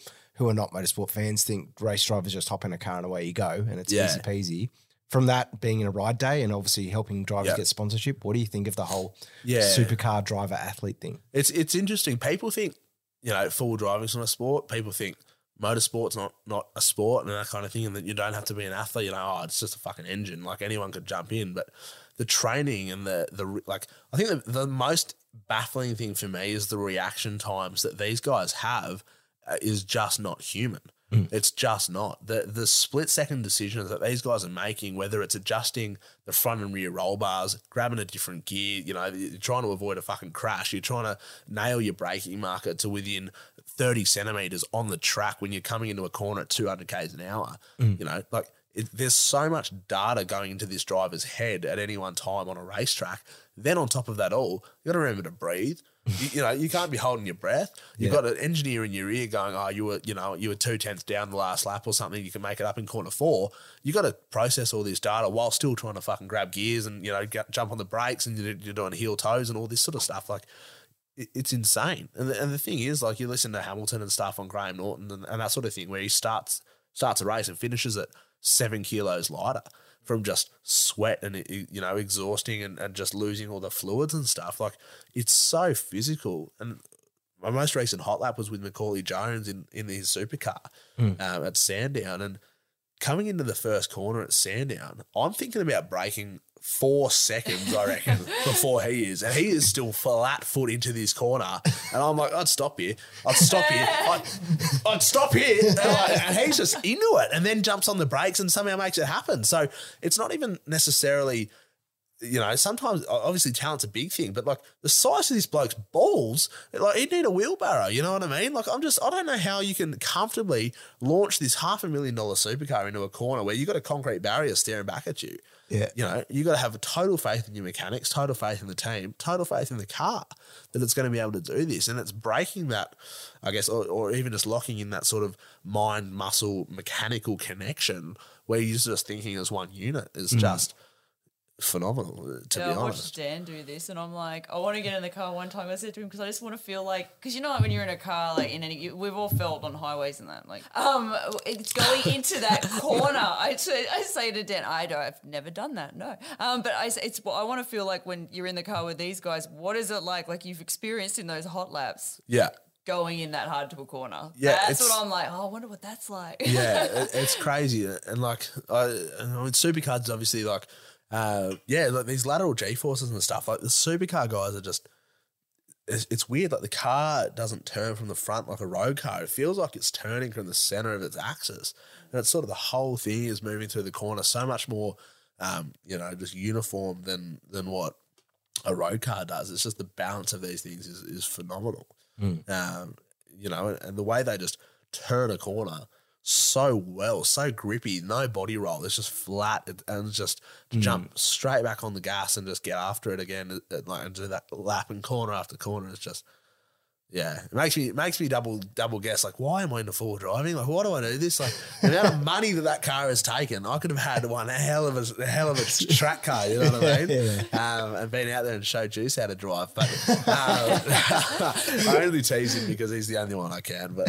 um, yeah, it, it's um, it's something else, that's for sure. Yeah. So for you, you were saying you haven't like really expend any money on a race car and whatnot. Would you would you ever consider doing any state racing in future just for fun? Like, or have you yeah, never really I, thought about I'd doing that? I'd love to, um, to be honest. Like, I, I love, uh, I actually built an old Celica, like an R A forty and R eighteen R G, swapped it and did all this stuff um, with my mate James and the guys um, back at the end of last year, and did a couple of track days with it and loved it. You mm. know, like there's something so like raw and exhilarating about uh, driving a car at its limit.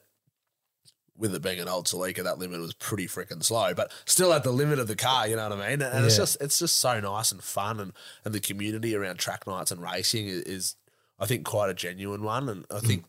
the four-wheel drive industry is pretty good with its with its community and culture, but it can be a little bit toxic at times, whereas I think the street car world or the race car world is a little bit more sort of all-inclusive and that kind of thing, which is quite a nice quite a nice part why, of it. Why is the four-wheel drive scene a bit toxic? Can you explain it's, that? It's an interesting one. I probably won't make any friends while I talk about this either, but I don't know. It's just it's just weird, you know. There's there's a couple of different demographics. I think the older the older demo hate the younger demo, the younger demo hate yeah. the older demo.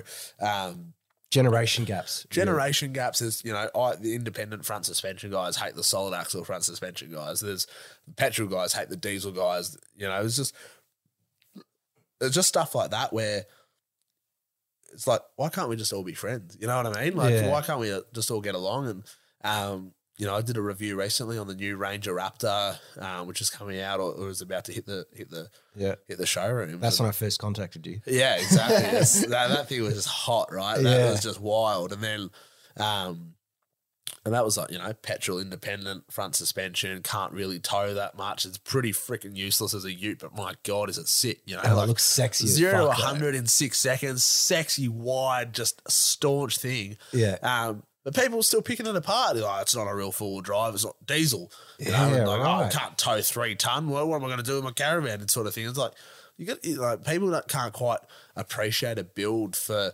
you know, what it is, you know, the engineering into it. Even the most recent YouTube episode, which went up last night when we posted this, was a, a, a Sus with Sam Ep six where we went over the Camera Cruise car, which is like a quite wildly modified Hilux. And again, people, this car is way unachievable to most of the people that are commenting, might I add. Yeah. But these people will still relentlessly pick it apart, uh, you know, and talk talk shit about these cars behind behind a keyboard, and, and but the things they'll even come up and say to your face, they just go, well, why can't you just sort of appreciate the car for the engineering marvel that it is? You know, the yeah. fact that it runs and drives as well as it does, even though it's so extensively modified, that that that in itself is a marvel. So, do they come up to you at full drive shows and say that to you, like they, to your face? Not often. They'll, yeah. they'll, there's a little bit of tongue-in-cheek at the four-wheel drive shows and, you know, people asking about, oh, this and that, or, you know, oh, don't you know how to drive? Like, how'd you get that dead, or that sort of thing. Yeah. Um, but, you know, there, there's some people that will just flat out try to avoid you at, at four-wheel drive shows and that kind of thing. And there's a couple of, you know, big YouTubers that, um, you know, like don't play too nicely with other YouTubers and that kind of thing in the scene. And yeah. it's just like a sort of strange, volatile world, to be honest. Like, Uh, I, you know, like I've started using the hashtag like um, uh, creators support creators, and I yeah. think that's how it should be, right? one hundred percent. I think, you know, other podcasts should support podcasts. There's so much, there's so much, um, you know, space in people's intellect to be able to digest content. Mm. They are constantly wanting more. They want it for free. They want it delivered to their phone, and they want it every week. They're wanting new stuff, different people, versatile, you know, unique content. So people can... You can afford to support your yeah. friends. It's not a it's not a freaking war, you know what yeah, I mean? Yeah, yeah. Like, I'm not trying to poach, you know, on yeah. the couch with Hawley from anyone, you know what I mean, by being here. Although, oh, next if anyone next. wants to sponsor a podcast segment, we can do On the Couch with Sam. No, I'm just kidding. Um, you know, like, creators support creators. Like, why can't we all just be friends? Yeah. You know what I mean? Like, you know, and there's all the young all the young creators now are supporting each other, and there's lots of collabs going on. And, yeah, I was um, going to say and, the collabs. And, yeah, yeah, you know, cross-promotion and people appearing on other people's channels and using each other for clout and that kind of thing, and growing together. Yeah. Because there's enough. You know, there's enough space in the world. There's seven billion or however many freaking people yeah. there are. Yeah. If you think you're going to, you want every one of those people to only be subscribed to your channel, it is a sad way to live. Yeah. You know what I mean? Share the love. Share yeah, the love. Yeah, yeah. Like, I don't want, you know, I don't want Beryl and Shane from, you know, that are eighty years old are about to do their first lap of Australia with their three-ton van. Like, they're probably not going to subscribe to my channel. That's fine. But yeah. if they want to subscribe to my mate's channel, I'll help them get there. You know yeah, what I mean? Yeah, I'm not yeah. just going to shun them. So, yeah. um, You know, it's an interesting, it's an interesting world we live in.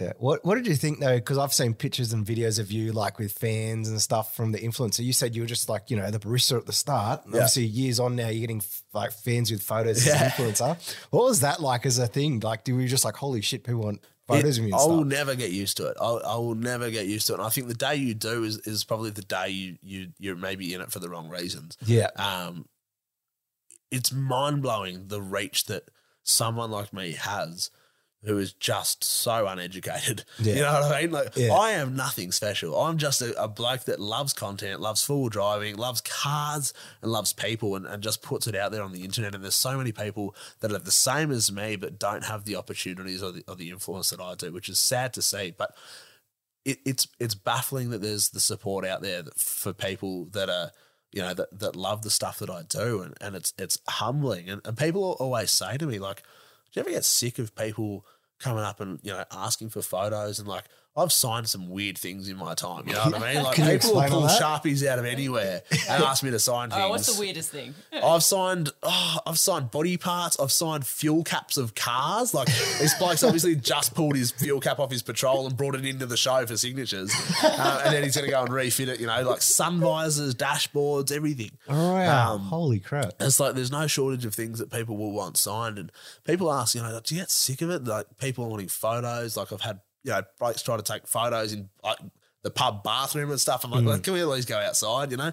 But without without these people, without these people, like, you know, I've got no job. I've yeah. got nothing, you know what I mean? So you've always got to make time for, for your fans and, and the people that have helped you get to where you are. Yeah. Um, and so, yeah, I've always I've always got time, but it is strange, you know? Like, you'll just be out, you know, the other day, like, I was just walking with my friend down at Balmoral, walking the dogs, and, like, bloke comes over with his missus and he's like, just starts chatting. Oh, Sam, I love the car, blah, blah, blah. And like, this is like little Lower North Shore Balmoral, right? This yeah. is like, couldn't be less four-wheel drivey if we tried.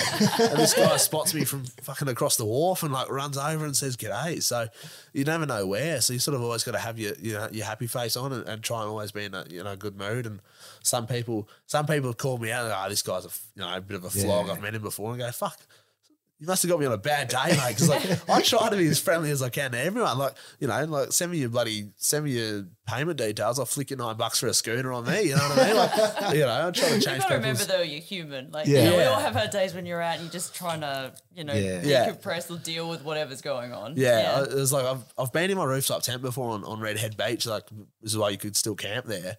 I've had like, I saw someone like driving up. I was like, fuck, all right, let's zip the tent up real quick. Yeah, like pretend I was still asleep.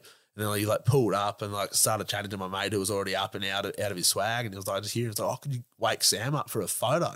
And like, that was like, that's probably my limit. I was yeah. like, when you're asking me to go like, oh, he's up there in his jocks, could you just go and wake him up and like get him down here for a photo? Like, that's probably my limit. But you know, like if I was up out of bed, yeah, absolutely, come and throw a camera in my face. I don't really care. But yeah. yeah, it's like, you know, it's just funny. You get funny stories like that and stuff. And fuck, I, you know, I'm a people person. I love people. Yeah. Any, any walk of life, any socioeconomic, any, you know, any, any creed.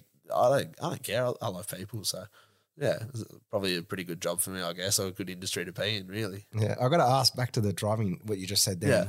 With the driving solutions, as me being a Formula Ford open wheeler guy, yeah, why doesn't James do any open wheeler racing or yeah. like testing around there? Is it, is it just because of low numbers, or is it? I'm not one hundred percent sure. I mean, I'm sure it's probably got something to do with um, just, I, I guess, accessibility of, for people. Yeah. You know, like, I guess from a business perspective, it's sort of like, why would you have twelve open wheelers on the track when you could have forty cashed up races, you know, with like G T cars or, or you know, registered Porsche yeah. race cars and that sort of thing.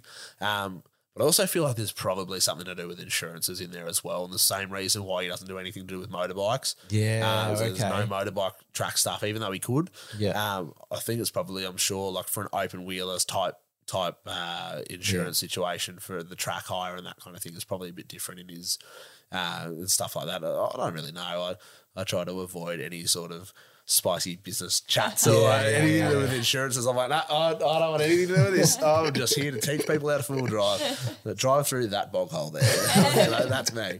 Yeah. So you were saying obviously you're into the massive, the car scene and obviously motorsports and stuff. Yep. Is there any like motorsports that you love to watch? Is it Formula One, NASCAR, IndyCar, F- W E C? F one has got my heart so, so strongly at the moment. Um, I it think, wasn't through Drive to Survive, was it? No, I was a fan before that, but fuck, did that help? Yeah, did really, it? Yeah. yeah, right. You know, okay. I, you know, because I love, I love a bit of drama. Who doesn't? You know, it's like if they've blended home and away and motorsport together, you sort of get Drive to Survive. Yeah.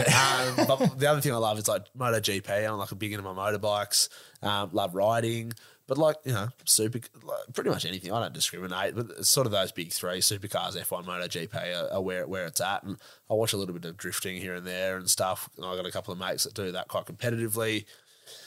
um, yeah, that, that's probably the big three, I think. I'm, I'm not a massive – I don't know. Like, it, it's weird. People always ask me, like, oh, what do I watch on YouTube and, like, online or on T V? I'm like, I'm not a, I'm not a massive YouTube guy. I'm not a massive T V guy. You know, like – I don't I don't have time. I'm either I'm mm. writing articles, I'm walking the dog, I'm hanging with friends, or I'm I'm filming for the channel, and that's sort of it. And then when I get home after filming for YouTube, and you know, the night before I might have spent, you know, four hours on YouTube uploading and, and trying to engage with comments and stuff, the last thing I want to do is come home and watch YouTube. Yeah. Um so like I, I'm so behind on so many of my friends' channels, it's it's embarrassing. So like sometimes I'll go through and spend like a, I'll like do like a six hour binge and catch up on all their videos. But uh, for the most part, like I'm just not a, I'm not a huge huge yeah. vegger. Yeah, you, I've got to ask about your YouTube channel, as you were saying then. when you were doing the Sam's, what's the? Suss with Sam. Suss with Sam, yeah. That's it. I'm a bit, bit dyslexic. No, no, that's all, right, that's all right. That's yeah, all right. It's, it's a hard one too. People are like, oh, Suss with Sam, Suss with Sam. Like, who's Sam? I'm Sam. Like, um, what's the most interesting car and character you've met through the show? Like, have you had any ones? Has there been any particular show that stuck out? Like, we could go to it if we wanted to on, on the Yeah, box. I mean, the, the biggest one, probably the biggest character I think was the first. There's, there's probably two that. Two that come to mind. The first would be the first ever one we did, which was with Tony Crook, who was the marketing manager at G M E. Mm. And G M E, like an Aussie-based um, U H F, you know, tele- telecommunications business. They do radios, aerials, um, personal locator beacons, and E P I R Bs, that sort of thing. Yeah. Um, and they they jumped on, and they were sort of my first ever proper sponsor, and they they helped fund the show and get it off the ground. Yeah. Um, and he is just the funniest guy. You know, like marketing guys are often either a bit standoffish or just sort of awkward, and he's none of the two. He's just the funniest everyday Aussie dude with the best sense of humour. Get along with him so well. Uh, he's got an eighty series as well, which helps, you know, there's yeah. a little bit of bias there. Um, and he was just he was just so fun to film with and got the humour and understood what we were trying to do and saw the vision. Mm. And then the second guy was, I think, episode – maybe three, which mm. was a Hummer, this big green Hummer we filmed, which was just so extensively modified. And the owner, I thought originally his name was Dean.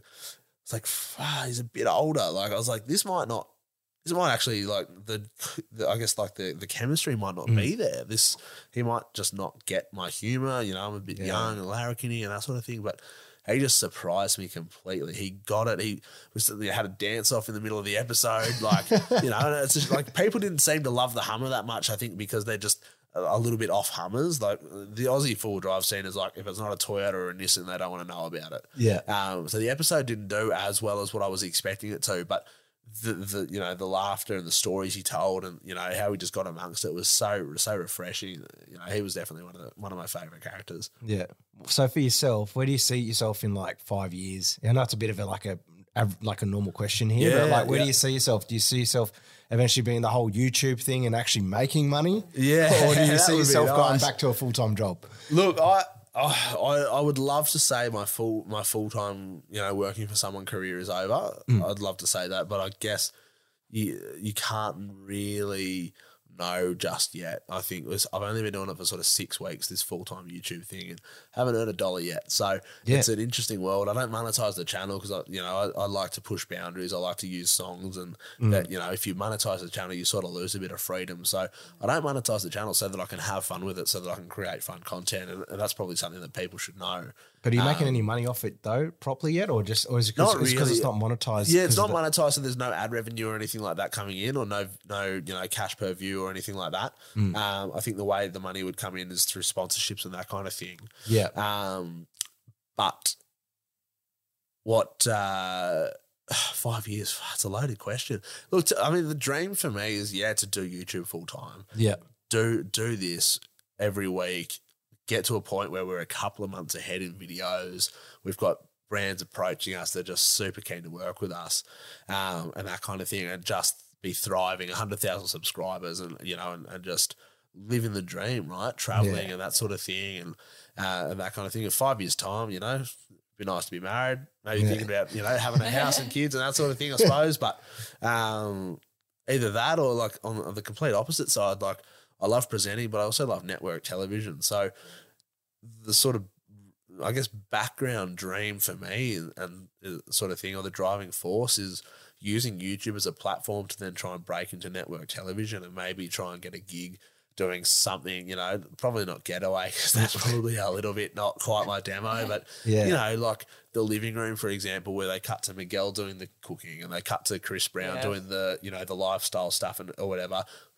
Cut to Sam and do the adventure stuff, you know, like this yeah. is where you can take your kids, blend Sydney Weekender with the show like The Lifestyle or The Project or something, because I don't know, I like to think I'm like a pretty funny dude. So oh, I definitely think you're in that. I said today yes. when I watched this stuff, I'm like, I can see him on like Channel seven ten. You know, yeah, you know, like just having fun, bouncing yep. off the other presenters and that kind of thing, but then, you know, go, going during the week and going and filming a segment on what to, where to take your kids next weekend or yep. you got the holidays, like what's your grand plan for the next holidays, like we'll take you on the trip that you can do and run you through it and give you all that sort of info. So yeah. that'd be the other dream, you know, there's that sort of glamorous television vibe, you know, which I sort of in the back of my head love, I think. So yeah. I don't know, YouTube might be a stepping stone, but it also might eventuate that it's just so much more than that, mm. um, you know, and at the moment I'm treating it like so much more than that. I've got all my eggs in one basket. I've yeah. got nothing else. There's no plan B, right? I'm, I'm writing a few articles here and there for people like Unsealed four by four and Pat Callanan and that sort of thing, which yeah. is fine, but that's not what I want to be doing forever. You know, yeah. I, I'm not a written journalist and I don't want to be that forever, you know. Video, yeah. Video's the passion and, and presenting and that kind of thing. So yeah. Well, to wrap up this podcast, we've been on here for quite a long time. It's, it's been, it's it's been gone gr- quick. I know it's been it's been gone very fast. Yeah. But yeah, to wrap up this podcast, Sammy, I have I don't know if you listened to a few other episodes. I've got a few quiz shows. Yeah, okay. uh, change them up every now and then. Yeah, okay, hit me. Yeah, all right. This one's this one is called the Fast Five. It comes back and forth on this podcast. Okay, it's, okay. I'm Brooke, terrified. Can, can you explain it, Brooke? I'll get Brooke to introduce this one. Well, we're gonna yeah. Brooke, so, please we, know that I'm terrified. I, I would be. It's trivia, uh, so I'm glad I'm just sitting in the back here hiding. Yeah. Um, it's uh, you need to get four out of five for oh, a good price, scheiße. Or you get something from under Dan's desk. Oh no! Yes, yes. You either you get know. a good, good prize or a shit prize. Oh no! Yeah, I think the shit prize. That, that's, that's the thing with the rash. I don't want to know about it. What's hiding under that desk? Only God knows. There is knows. something under there. I'm pretty sure could cause a rash. Yeah. yeah. Amen. Amen. I was, it's like the beer smells extra weird today, yeah, but no, so it's just Dan. This is where your YouTube, this is where your YouTube content should come in. They, they can they can film the Fast Five purely for this. Yeah, this, that's right. This that's is a right. quiz show. This part. Yeah. All okay. right. So the I'm hoping they're ready. Are you guys ready for the? Oh, sweet. That's, that's, that's sweet as. Everyone's right. a bit scared. Everyone's on edge. All right. Question number one. Oh God. I hope you know your car questions and. Uh. And your food chains. Oh, shit. Food chains. If it's fast food, I know. That's about it. No, uh, no, we'll be right. Okay, here we go. All right. How many gold stars has V eight Supercars Hall of Famer John Bowe won? Oh, my God. I've got no idea. Got a, just, go, a just gold take, star. Just uh, stab at something. Four. Or oh, two. That wasn't a bad guess. That wasn't a bad guess, though. I was going to go, go like twelve just for the record. So, all right. Okay. All right. The first ever F one winner ever. Oh my days. Okay, I'm thinking car history here. I'm yes. thinking even if you can get like nine oh if you even if you can get where it was and first started, I will give you half a question. What do you reckon? Okay. Yep. Um oh my God, I just don't know. This is so embarrassing. I'm gonna get ridiculed. Okay, I'm gonna go nineteen uh nineteen twenties. Oh no, it was It was Nino Farina Silverstone nineteen fifty. That was the fifty, first. Okay. That was the first ever official winner in Formula One. Right. Okay. I guess nineteen twenties was pretty much still horse cart Model T territory. So probably not quite. Probably not quite Formula One. Okay. All but, right. That's okay. Ask but, me about the first eighty series or something next. I know, he's got a four-wheel drive question next. But back then, the cool thing about back then in Formula One, back then in nineteen fifty, they were literally just gentlemen drivers in Formula One. That's right. Yeah. And it was, I feel like there was like no helmets. You sort of like your safety gear was like you pull yeah. on your leather driving gloves and your goggles and just go cut some laps of, yeah. you know, yeah, Silverstone. And have a crack. Yeah, yeah Silverstone at a horse, at a, at a air, air base. Yeah, anyway, you, wild. You might be able to get this one. When, when was the first ever four-wheel drive built? Ooh, and what was geez. it called? And what, what year? Ah, oh, was it... Oh, it's going to be something obscure. These and it was actually what you were saying before about the other question. It's down that track, down that track, down, down yeah, that, way yeah, down, way, way before F one was ever invented. Yeah, I feel like it. I mean, it, the first thing that comes to mind is like, was it a Jeep of some sort? But I don't. I think it's I think a weird Jeep, name. Yeah, I, I'm never going to guess it. I'll give you like maybe the nineteen. I'm going to go maybe the nineteen. Oh, I'm going to go nineteen thirties. But, oh, no. No, Jesus, Dan, you're ruining everything. Where did you find these questions? I, I had to get, the thing was I was getting a bit of feedback saying that yeah. I need to make these these questions more harder. Well, you because Because that. I was giving yeah. it, because, because, fuck, dude. I, I, because I went from going like really like, oh, you know, they might get this, and then I had Woodsy the other the other yeah. week come on, and I literally put on hard questions, and Brooke was like, oh, no. No, no, he was yeah. just good. He, yeah. he just yeah. he knew these one Craig of those people just dominated. If I stuck with nursing, I would have been even worse. So imagine that. That'd be, that'd be terrible. How do you resuscitate someone? Yeah, yeah, yeah. honestly, how do you change a bedpan? Well, Brooke, funny you should ask. um, but yeah, the first ever four-wheel drive built, according to the internet, was in nineteen oh two and was a Spiker sixty horsepower. That's what it was called. You know what? That's got more power than just about every patrol out there. So that's not bad for nineteen oh two. Uh, fast forward one hundred years, people will be loving sixty horsepower out of a G Q patrol. So that's that's pretty good. If you can find like, if you can, you know what? That could actually be good content for your channel, like a historical, the way four-wheel drives have been invented. You I'd could love do some to, weird, you I'd could do some weird shit. Yeah. yeah, that'd be. Yeah, interesting. And I could come on your channel one day and maybe fucking you can quiz me and shit. Yeah, I want to embarrass you. When was the first ever supercar race? Where was it? What temperature was it? What was the humidity? You'll need to go to that detail for this one. Right. The next one should be a reasonably easy question. Oh, God. What fast food chain from the U S U S A just announced that they're coming to Australia? Oh.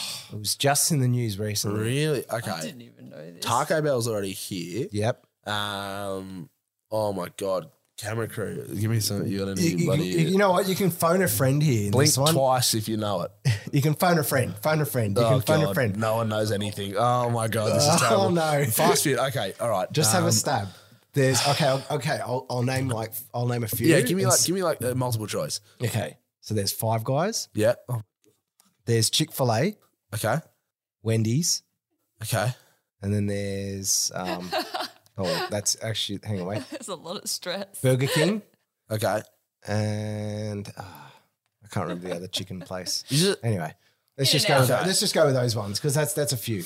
All right, I don't think, oh, far out. Out of those, I'm going to guess, I'm going to guess Chick-fil-A.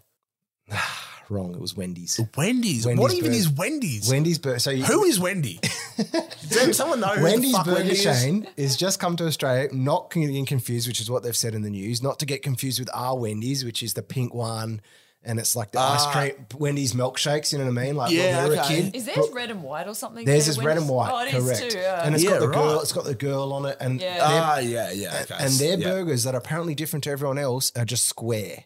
And that's the way that they promote themselves with a thick shake. Oh, that's the only difference between them. I will never understand. Honestly, I might, I'm, I might be doing hot wheat picks. I'm going to say that square fucking burger. American marketing, I will never understand. Yeah, is, is that at that point just a hot sandwich? Like it's just like, oh, what is? Honestly, Americans, please. Maybe stop. I've gone too deep with these questions, Brooke. I've gone too hard with the questions. The next one, the just next, quietly. The next one, the next I feel one, like a fuckhead sitting here. I've got no idea what anything is. That's all right. To be honest, before I Google these questions, I would look like a fuckhead too, to be honest.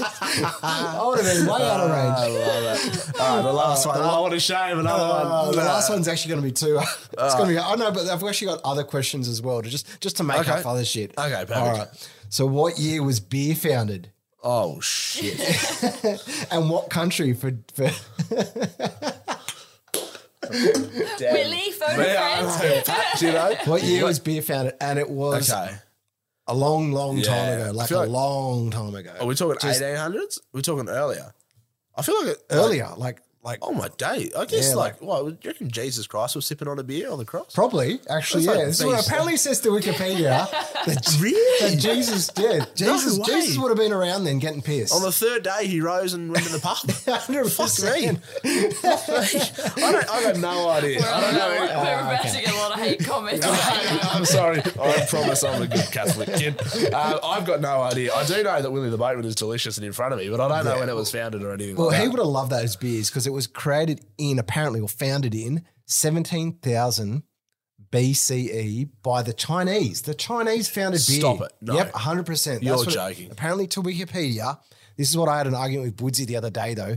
His, his, okay, he will never let up on this, and he's going to have a mad rant when he gets yeah. when his oh, episode comes out, right? So, for you as a bonus question, when was the Penrith Panthers founded? Oh, my God. Do you know that one? No. God, he knew no. This. Really? He, he, he, he, That's the, almost embarrassing, the isn't it? He was one off. He was then. one off. So, but there's a bit of confusion here, right? So he he I need he, another, he was oh, he was he was beer. This is too much. He was this used, is too bloody stressful. I don't know how many more questions there are, but I'm, we're gonna need more beer. He was YouTubing the shit. Oh, not YouTubing. He was Googling this, right? And it was true because on their jersey it says sixty-seven, right? But in Wikipedia, Wikipedia just makes up any shit, which is true. They yeah, do change it's true. Answer. Maybe Woodsy edited his own Wikipedia page, you reckon? Yeah, I, I reckon that's what so he's done to like rig the fucking thing. Yeah, he was mad. He was. He I'm was gonna, you know, after this, I'm going to log in and change beer to like nineteen oh four. Like just post Federation, founded by Sam Young, four by four. That's what it, the first sentence will be like. Oh yeah, that checks out. And then some other fuckhead on another show is going to go, ah oh, yeah, beer was founded by Sam Young in nineteen oh four, just after Federation. My but, master plan will work. He, he had a bit of a go. It was uh, Penrith Panthers were founded in sixty-six, but they played in sixty-seven, nineteen sixty-seven. Oh, so it's like a technicality. Yeah, it's a bit of a technicality. Classic. All right, uh, so, so what's the what's the prize? Oh, oh the prize. Oh, oh, it's yeah, the sorry, rash, isn't sorry. it? I knew it's it. The rash. Oh, actually, you know what? I'm going to save that prize for oh, a few more questions so after. Scared. But right. I'm going to keep you. I'm going to keep the anticipation up here. I'm going to keep the it suspense. going. I the love suspension. It. You know, the suspense. I said suspension. Suspension. suspension. I like coilovers, shocks, springs. What do you want to talk about? All right. This is this next segment, and you're the, you're the first person to ever get your own little segment because I just thought, fuck it, you're not a race car driver. Let's, I know nothing. Let's just get to know Sam a bit more. You know what Hooley asked me just like a few days ago? He's like, oh, do you have a race helmet you could bring to the show? I said, fuck, mate. Like, why, why would I have a race helmet to bring on this show? You know what I mean? Like, I was like, I can bring my motorbike helmet. That's what I mean. I was like, mate, I've got like a Perspex print out of my car before I ruined it. Do you want that, mate? You know, I was just like, oh, damn, boy. But anyway. I'm not yeah. even surprised. Uh, I, Brooke's just like, like, was like, yeah, oh, yeah. so damn. She, she used to deal living with me. You didn't even yeah. tell me you did that. Damn, like Sam, that was meant to be a secret. Brooke shouldn't have known. So this one's called Getting to Know Sam. All now, right. Your viewers will definitely like this one. All right. It's okay, you just got to say the first thing that comes oh, in. Yeah, yes. No thinking. First crush at school. What was the name of the girl or guy slash gender? We're just being just oh my so God. We don't get a bit of hate. It might have been a teacher. It might oh, have yeah, been, yeah. I think it was Miss Ridley. Oh, damn. Year oh. five. Year five. Yeah. I, yeah, think, right. I think it was like a, it was like it was a weird it was a weird complex situation going, but anyway, like her you, rabbit died. We bought her a new rabbit, and I was like, I don't know. I was like, year five fell in love. I don't know. It was weird. The rabbit and the teacher thing came. Yeah, I, oh, I, I used to have a crush on Miss Fegan at school, so that makes Feig, sense. Big Feeg, Miss Fegan. That's interesting. She was, she was a blonde, you know, classic. First time I'd ever found out about girls, you know. Yeah, I think that's what it is. You know, it's yeah. like year five, year six is when you start thinking a bit different, and your wiring changes and. I don't know. It's just you're a product of your environment, I think. Yeah. The next question is favourite or shitty, most favourite shitty reality T V show? Oh, Below Deck. Below Deck. Oh, yeah. Wow. Yeah. There you go. It's oh. extra shit and extra good. It's like, have you, do, yeah. do you know it, Hawley? No, I don't. I wouldn't have a clue. It's about like all these boaties, right? That like from all over, all walks of life come onto this private cruise ship that gets chartered by all these real, you know, rich wankers. Yeah. Um, and there's just like all this drama. They all sleep with each other. It's chaos. No one gets along. Everyone hates the stewards. You know, the everyone, the boss is a dickhead. It's just yeah. And they're stuck chaos. on a boat. Well, they're stuck on a boat. This is on, uh, it might be Netflix. Netflix yeah. yeah. Netflix. It was Netflix. I think there's like three seasons. I think they progressively get worse, like any any true season. But uh, yeah, yeah. Low Deck. All right. Pet hate, and it can't be my questionnaire because that, yeah. that was fucking shitty. Yeah. uh, oh, pet hate. Ooh. Yeah. Uh, Brooke, what's your pet hate? Dun, well, dun, dun, dun, well, dun, well, while you think of yours, Brooke, what's your pet hate? We're living with me at least. You know, getting After to know. After dinner, getting my tea and sitting down. I'll probably be eating, you know, dessert as well, but it's you getting your yoga out. Um, and Are then, you a yoga? I'm a yoga guy. And, it gets better, gets better. And the one with the, like, uh, what is it, like the M and M's. M and M's and then pouring it into it. And then sitting there and eating it so loudly and chewing like a wild hyena on crack. A wild hyena on crack. Can That's we just take a moment to imagine a wild hyena on crack? It's like frothing in the mouth even more than usual. Yeah, that, that, that's what I'm sitting next to. It. Yeah. Like she literally like she literally like shrivels up. That's yeah. how angry she gets. Right. So back. That's to, wild. Okay. Fuck. Okay. So, so well, your I'm pet hate. What's your like? Mine is just people that can't park. I, that's just a pet hate. I was, you know, if you can't park, you shouldn't have a fucking license. Just quietly. Yeah. There's a lot of fingers getting pointed at you, Dan. Well, there's only you, one. There was only one finger. Real fast, I can drive real fast. Yeah, I mean, yeah. If it's like backing an open wheeler into a spot, I'm sure he's fine. But yeah, no, no, no it's, it's like, actually reverse. Yeah, I just dump the open wheeler and get out. Yeah, true, fair. Uh, there's like people that can't park. My other pet hate is like, and this is like a universal. If you don't hate them as well, then there's something weird with you. But parking rangers. Oh. oh, yeah. You know what yeah. I mean? Like, fuck them. Am I right? You know, like today, and I shit you not, today I caught up with my mate Tommy at his cafe and I parked in a, in a no parking zone because there's no freaking parks and man needed a bacon egg roll, right? Yeah. And, um, and like, within two seconds, there's a bloke comes up and says, oh, who owns that blue car? Like, there's a ranger walking up the street. And I had to leave my bacon egg roll and go and whiz down the road like five hundred metres away and try and park this thing. And yeah. he's just walking up and just ticketing everyone. Anyway, Pat hate. Pat hate. I could go on for another five hours about my hatred, but all right. Well, this is a weird question. This one, number four. This is Brooke's. This is Brooke's idea. Brooke, what are you doing? Well, Brooke, uh, what are you doing? She blamed me on the parking and the hyena. The yeah, hyena that's bottom. True. She so, did throw you under the bus. Oh, enjoy this one, boys. Oh no. What body part would you like to add to yourself? Oh shit! Oh my god! I... oh, my mind is so dirty.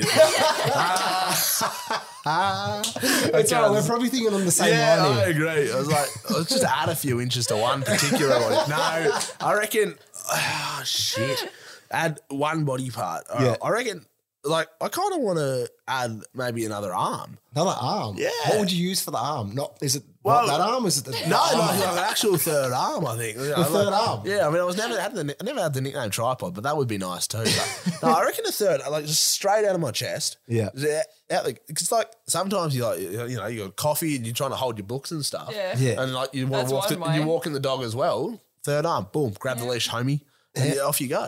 Yeah, that's it would be convenient. Not a bad idea. Like shopping know, and shit like that. Exactly. Like this way, you're gonna have like you know a burger, this, and your center arm could be driving. Boom. Oh, mine was just an extra penis. Oh, that would be nice too. That would be nice. I mean, you, I mean, you'll probably get more on the news than my extra arm, to be fair. There's definitely probably more more content sites out there. There's be two third arms here, so it doesn't. It, yeah, that's right, that's right. We're yeah. both thinking similar, but. Yeah, and another one is, and this could go to your film crew as well. Uh-oh. Were you ever a W W F, W W E fan as a kid? Oh, yeah, big time. You were? Yeah, W W E. Sweet, because I'm a massive wrestling fan. Yeah, I fucking I, love, I love it. Love it. I, and it's making a resurgence now that. um. Now that Jake Paul's getting into it. Yeah. yeah. Logan Paul. Logan, Jake, Paul. Logan Paul. Yeah. Um, yeah. And I used to love it. I, Triple I reckon, H has taken over too. Yeah. I, yeah, that's right. Triple H. I reckon it was like maybe my favourite PlayStation two game when I was, you know, in like primary school. You'd have like the great Khali, Rey Mysterio, John Cena, yeah. um, Triple H, Randy Orton. Like, you know, dropping fucking R K Os out of nowhere. Yeah. You know, like that's that's sick. I, I miss that shit. And I'm so happy it's coming back, you know, with like the influencers getting behind it and stuff. It's, this, it's sort of the same as like this, all this like comedic influencer boxing where everyone's challenging everyone. It's sort yeah. of it's sort of great for the sport, isn't it? Like, yeah, they actually are. The K S I and those guys. Yeah, exactly. Like K S I, Logan Paul having a bout and then, yep. you know, Red, you know, all these all these other YouTubers and stuff. It's great. All the sidemen, get amongst it. Yeah. And the next one is craziest bet you've ever made. Oh, bet. Bet. Like with a mate, have you ever done something really dumb and just gone, fuck it, I'll bet you this? And they've actually done it. And you fuck. Go, fuck, I'm down. I, I down did have like a bet with my mate once, Spez is his name, mm. James. Uh, and I we were at a pub, which I, I got a, I think I got an Uber to or a lift from, from a parent. Mm. And then um, he he driven twenty minutes the opposite direction. I was twenty minutes away from where the pub was. So for like an hour from his house pretty much. Yeah. And I said, I, Like, this was like back when I was like, oh, you won't do this. You, like, the old you would have done it. I got him with one of those. It's like, you won't drop me home after this, Spares. Like, the old you would have. Yeah. And he actually did it. So he drove he drove another twenty minutes away from his house to drop me off here yeah. and then now drive an hour all the way home instead of just going straight home. Holy that was shit. Probably the stupidest thing he's done and probably the best bet I got out of him, mate. But I don't know. Like, I'm not really a massive betting man, but that was, that was pretty good. Now, the next one is... And you've got a lot of followers here, so they might like to know this one. What's the worst date you've ever been on? Ooh, mm. The worst date? Or the weirdest, actually, you know what? Dating app type of shit. It can be anything around the dating thing. Like if you just gone like, that's just weird. Date? Yeah, weirdest date or weirdest. Feels weird. Like your film crew knows one. Yeah, weirdest, yeah, why are you giving me those eyes, you cheeky bastards? Um, weirdest interaction on Tinder or anything? Is any, any weird shit? I don't know. There was like, I don't know. There was like one. I'm trying to think. I don't want to ruin anyone's life, you know. No, don't, you don't, don't don't have to say it. You can just you can was, you can make the story a bit more different. Yeah, I mean? Like there was like a, a person that wanted to like do. I don't, I don't know. It was just like she, I'm, I'm pretty sure she was like homeless mm. and like living out of a van and stuff, and it was like always quite weird. But then it like, I think she just basically wanted a shower. Yeah, right. And she was like. There was like a lot of pushing to like, oh, like, like, you know, really? Like, you know, like, yeah, I think she just wanted to like offload the van for a while. So I was like, I was like, I was like a couple of red flags. You know what I mean? I was like, fuck. Was, was this found on Tinder or another app? Oh, I can't even remember. It was a while ago. It was like a, it was like a long while ago. And I was like, suppress the memory until now, and now it's going to fucking haunt me. But I think she just wanted a flat out shower. So I was like, very quickly, I was like, nah, no, no thanks. Well, sometimes this turns onto a th- it turns into a therapy couch, doesn't yeah, it? Honestly, yeah, honestly, I was like, I'll have down here. It'd be nice having a little kip. All right, the next one is, what's the most boring sport in your opinion? Oh, cricket can get fucked. Hey, I won't get in trouble for yeah, that. I, Mine's I, cricket and golf. I will, mate. I will make some people very angry. Yeah. But cricket, I just would. I, honestly, I would rather pull every hair off my body with a set of tweezers than watch a game of cricket. twenty twenty I can bear because it is quick and like it's a four-hour in-out ball. Let's go home, get drunk. Yeah. But people that will sit there for a five-day test match when at the end of the five days it can still be a tie. Like, I don't understand. How can you play a game for five days and then still be drawn at the end? I don't understand. Like, that's probably that's probably the worst sport out there, I think. And if you argue, then, well, unsubscribe. Uh, and then the next one is, because you are a social media influencer, yeah. in one sentence, what would you sum up TikTok? Ooh. Because it's it's fuck it's like a it's literally like a brothel mix with a crack house. Yeah, that's the it way is, and it. that's like that's where I want to live my life. You know, like a brothel crack house. Um, I think okay, like there's like like demons come out of that app. Like literally, yeah. I open it, I just literally just post this podcast yeah, like, content. I don't understand. Uh, the first like, the first one that comes to mind is like clusterfuck of disastrous trends. Yeah. Like yeah. that's the first one where you've got like half naked people, like I'm saying people, like yeah. there's dudes half naked dancing on these, like doing whack shit. Yeah. And the other one is like from like a business side of thing, I'm like game changing content digestion yeah. where the short form content world has just been lifted tenfold Uh, by by TikTok, yeah. even though, you know, like Chinese probably know way more about me now than ever because I post all this stuff there and, you know, they've got a bug on my phone or whatever the hell. But, you know, like, you know, it's good, but it's also a terrible thing at the same time. You know, like people are so addicted to it, but then so am I, oh. so I can't throw shade. Do, do you ever go into like, I know you're, you, I do, especially myself, like Brooke's like, get off the couch. You've been in there for fucking two hours. I literally get like warped into this TikTok zone yeah, where you yeah, just watch yeah, yeah. constant yeah. fucking content. Yeah, it's, it's unbelievable, yeah. right? It's unbelievable what, what like just how easily sucked in you can get. Yeah. And just like before you know it, you're like down to bare bone on your finger because you've swiped through all the skin and flesh and you're just like, uh, drooling and grunting. Brooke's like, you get out of the bath and you're uh, just grunting back at her. Like, fuck off, Brooke. Uh, and the weird part is it finds you on Instagram now. Yeah. And like Instagram right? is TikTok because I was they in there going, talk. thinking, I don't have TikToks or whatever. And then I realised, oh my God, it's all yeah. stamped with Instagram TikTok reels shit. Are just TikTok. Yeah. But five days later after yeah. the trend yes. has come and gone. Exactly. Yeah. yeah. Yeah. Brooke's like, oh, have you seen this content? I'm like, yeah, well, guess what? Guess who hangs on top yeah, TikTok well. all the time? Yeah, that's yeah. right. Yeah. Brooke, I saw it a week ago. Yeah. All right? Get to the fucking times. I feel like my parents now. Oh, shit. All right. The next one is, adds up from the TikTok one. Yep. If you're arrested, and this is Brooke's more so question. Brooke, do you want to ask this one? You yeah, can go right? for this one. If you're arrested with no explanation, yeah. what would your friends and family assume you did? Ooh, fuck. Okay, I reckon. I reckon it'd be like some heinous road crime. I think, I think it'd be like just like he's been done doing like four hundred k's an hour and, and like a stolen Bugatti or something fucked up like that. Like, just like I don't know how he did it. I don't know how he got the Bugatti. Like it's an Andrew Tate's. I don't know. Like where did it come from? But like he's like yeah, Eastern Arterial or like Eastern Valley Way. He's like been clocked doing four hundred or something stupid like that, and he's locked up. Yeah. And hopefully they bail me out. Yeah, I'm looking at you guys. You know who I'm talking about. Yeah. You would better bail me out. All right, the next one is, and that relates to the first questionnaire that I gave you, and you will get your prize at the end of this too. What's your favourite fast food and what could you eat all day, every day? Subway. Subway? Hands down, yeah. Subway. Really? Yeah. I, Siemens, I Guzman and Gomez. Oh, bullshit, stop. That's a guys. good one too. Oh, Guzzy. Nah, Subway. Stick to my guns. Yeah. I am a whore for Subway. Yeah. Like, all right, real quick. This is how good I know it. Foot long white.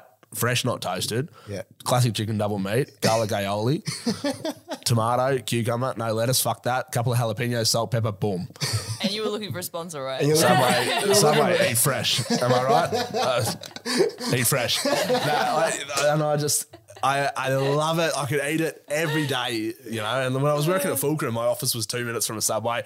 Oh my God, did they did they take some of my money? What that do you was, think of their hot dog thing? Do you, have you tried uh, that thing? No, see, that's the thing. It the reason I know my order so well is because I've only ever pretty much I, like I don't stray from that. Like I'll occasionally, you know, maybe get tuna, regret it, come back to chicken, but um, it's just always been the same. I'm just a creature of habit. Yeah. I, we're getting Subway on the way home. All right, Brooke, I'll leave you to this one next. Number twelve. Uh, oh, yeah. That's a thing. I'm glad you left me with this one. Where was the most inappropriate or embarrassing place you've ever farted? Oh, shit. Damn. Farted. Dan's, Dan's probably lost count of where he is. I was going to say, like, I reckon like on a date is probably like the worst one, but like you think it's silent and it's not, you get called out. That's probably a pretty bad one, but like, I've definitely farted on camera. Like these guys know, like the Cine team know, I have done some horrific things on camera and farting is just the tip of the iceberg for them. Like, yeah, even just like, you're like, Like, I'm not mic'd up now, but sometimes like I forget I'm mic'd up, go to the toilet, not tell anyone, and the f- cameraman's out there with headphones on waiting to record and hears everything. You know what I mean? Like, and there is like there's no there's no amount of therapy that can help a grown man through that. Like you can't process that. There's just too much on. So that's probably like the worst thing. Man. I've I've I've actually farted on set before. It's like legit. The guests are about to come in, Dan, and I no, fucking he goes just- off to get them, and I'm sitting here going. Yeah. yeah, yeah it's still, it's You're like, stealth. Motherfucker's got goozy. He's gonna lunch the fuck on it because I never recognise that smell from a while. No, I'm there checking the guest mic and it's floated to there. It's not over here. And then I'm thinking, oh my God, he left me in here so they're going to think I did it. Oh God, it's a Monday. Gosh, I, I wasn't out with my race team. Brooke's like, we've tried to figure out for weeks who farted around the car. And my team's like, who the fuck farted? Oh, because we're all blaming each other. Julie and Bart and I looking at each other with these weird looks, and I'm like, what the fuck? That's gold. I love it. All right. So your prize, oh, I'll, I'll have scared. a look down here. I'm so scared. Whoa. Oh, what about should, should I actually get one for your camera crew as well? Because I got actually a few prizes yeah, there. Okay, go did on. They, did they deserve it? He's heard too much. Okay. He probably oh, in the background. That's true. Yeah, it's going to be It's like, not that bad. It's not like I've gone to a sex store. Not it's paid. not that bad. Oh, bullshit. You oh, have one of them's you. questionable. Oh, fuck. Oh, my God. I'm so scared. Hopefully it vibrates. Oh, do you reckon I should do that one? It, it's yes, been lying there yes, for a while. Oh, yes. no. Please pick that oh, one up. Oh, my God. This was, this was found in a supermarket, what mind you. What do you mean? Oh. Just read well, it. Well, you know what? I'll give you, I'll give you, because you've lasted this long. I'm so scared. I can see a blister pack. What the hell? Well, well. The first one's this one. Oh, stop it. Oh, my God, yes. If this... everyone listens, that's um, spaghetti A B C D. Oh, my God, You haven't yes. had that since you were a kid, eh? That is alphagetti, baby. Oh, my God. And, and, and what goes with that? Oh, my God. Oh, okay, what is we... that? Slip and... Oh, Jesus. Yeah, that, that was... Oh, yes. Oh, my God. It's okay. a slip and squeeze. Okay, this is like one of those toys... Big where your parents toy, need to also buy, like, a really sharp knife to open the packaging because yes. it's not child-friendly yes. at all. All right, well, I'm going to eat this in the car on the way home, so that's that's guaranteed. And this, well, I, should, I need, well, that's definitely coming home with me. That's, uh, that's amazing, oh, outstanding. Dude. Thank you, uh, I appreciate it. I, maybe I should get it framed, I think, or something like that. I, I, can, I can I can sign that one for you. Yeah. It could be used in, like, you know, on a four-wheel drive adventure to save you. I don't know. A S M R. It says A S M R on the packaging. Yeah. I don't, like, what is... Oh, my God. That was found at I G A. Thank you very much. Tim yeah. the Toy Man, you sick son of a bitch. I love it, though. I love it. Thanks, guys. Yeah, man. Dude, I'm so wrapped that you came on, eh? Mate, like, it's, it's been... Uh, it's been really fun. I've absolutely loved it. Hopefully you like the beers. Yep. And uh, I'll, I'll leave these ones here with you so you can have a little taste of Willie. I know you love it. And, dude, you should probably take me out for a, a spin in a four-wheel drive because I actually Mate. never have been in your car. Really? Your, yeah. Your, when it gets built. Yeah. yeah. When it's running, when the camera crew replaced the brake line they stole and uh, I replaced the engine I sold, uh, then, yeah, mate, you're welcome anytime and uh, maybe I'll swap you for a drive in an open wheeler or something. one hundred percent. Let's might need an extra large seat, but that's yeah. all right. I might go to Tin Top soon. We'll see. Yeah. yeah, squeeze me into something. That'll be fun as. Yeah. All right, dude. All right. Cheers for coming on, man. Awesome. Thank Thanks you. very much. Thanks, guys. Hopefully, Hopefully you enjoyed it. Thanks for tuning into this week's episode of On the Couch with Hooli. Make sure to subscribe to our show so you don't miss out on any upcoming episodes. And to help us grow, please leave a rating or review on Spotify or Apple Podcasts. For extra content, check out our YouTube and social channels. You can find all the links in the show notes. See you next week.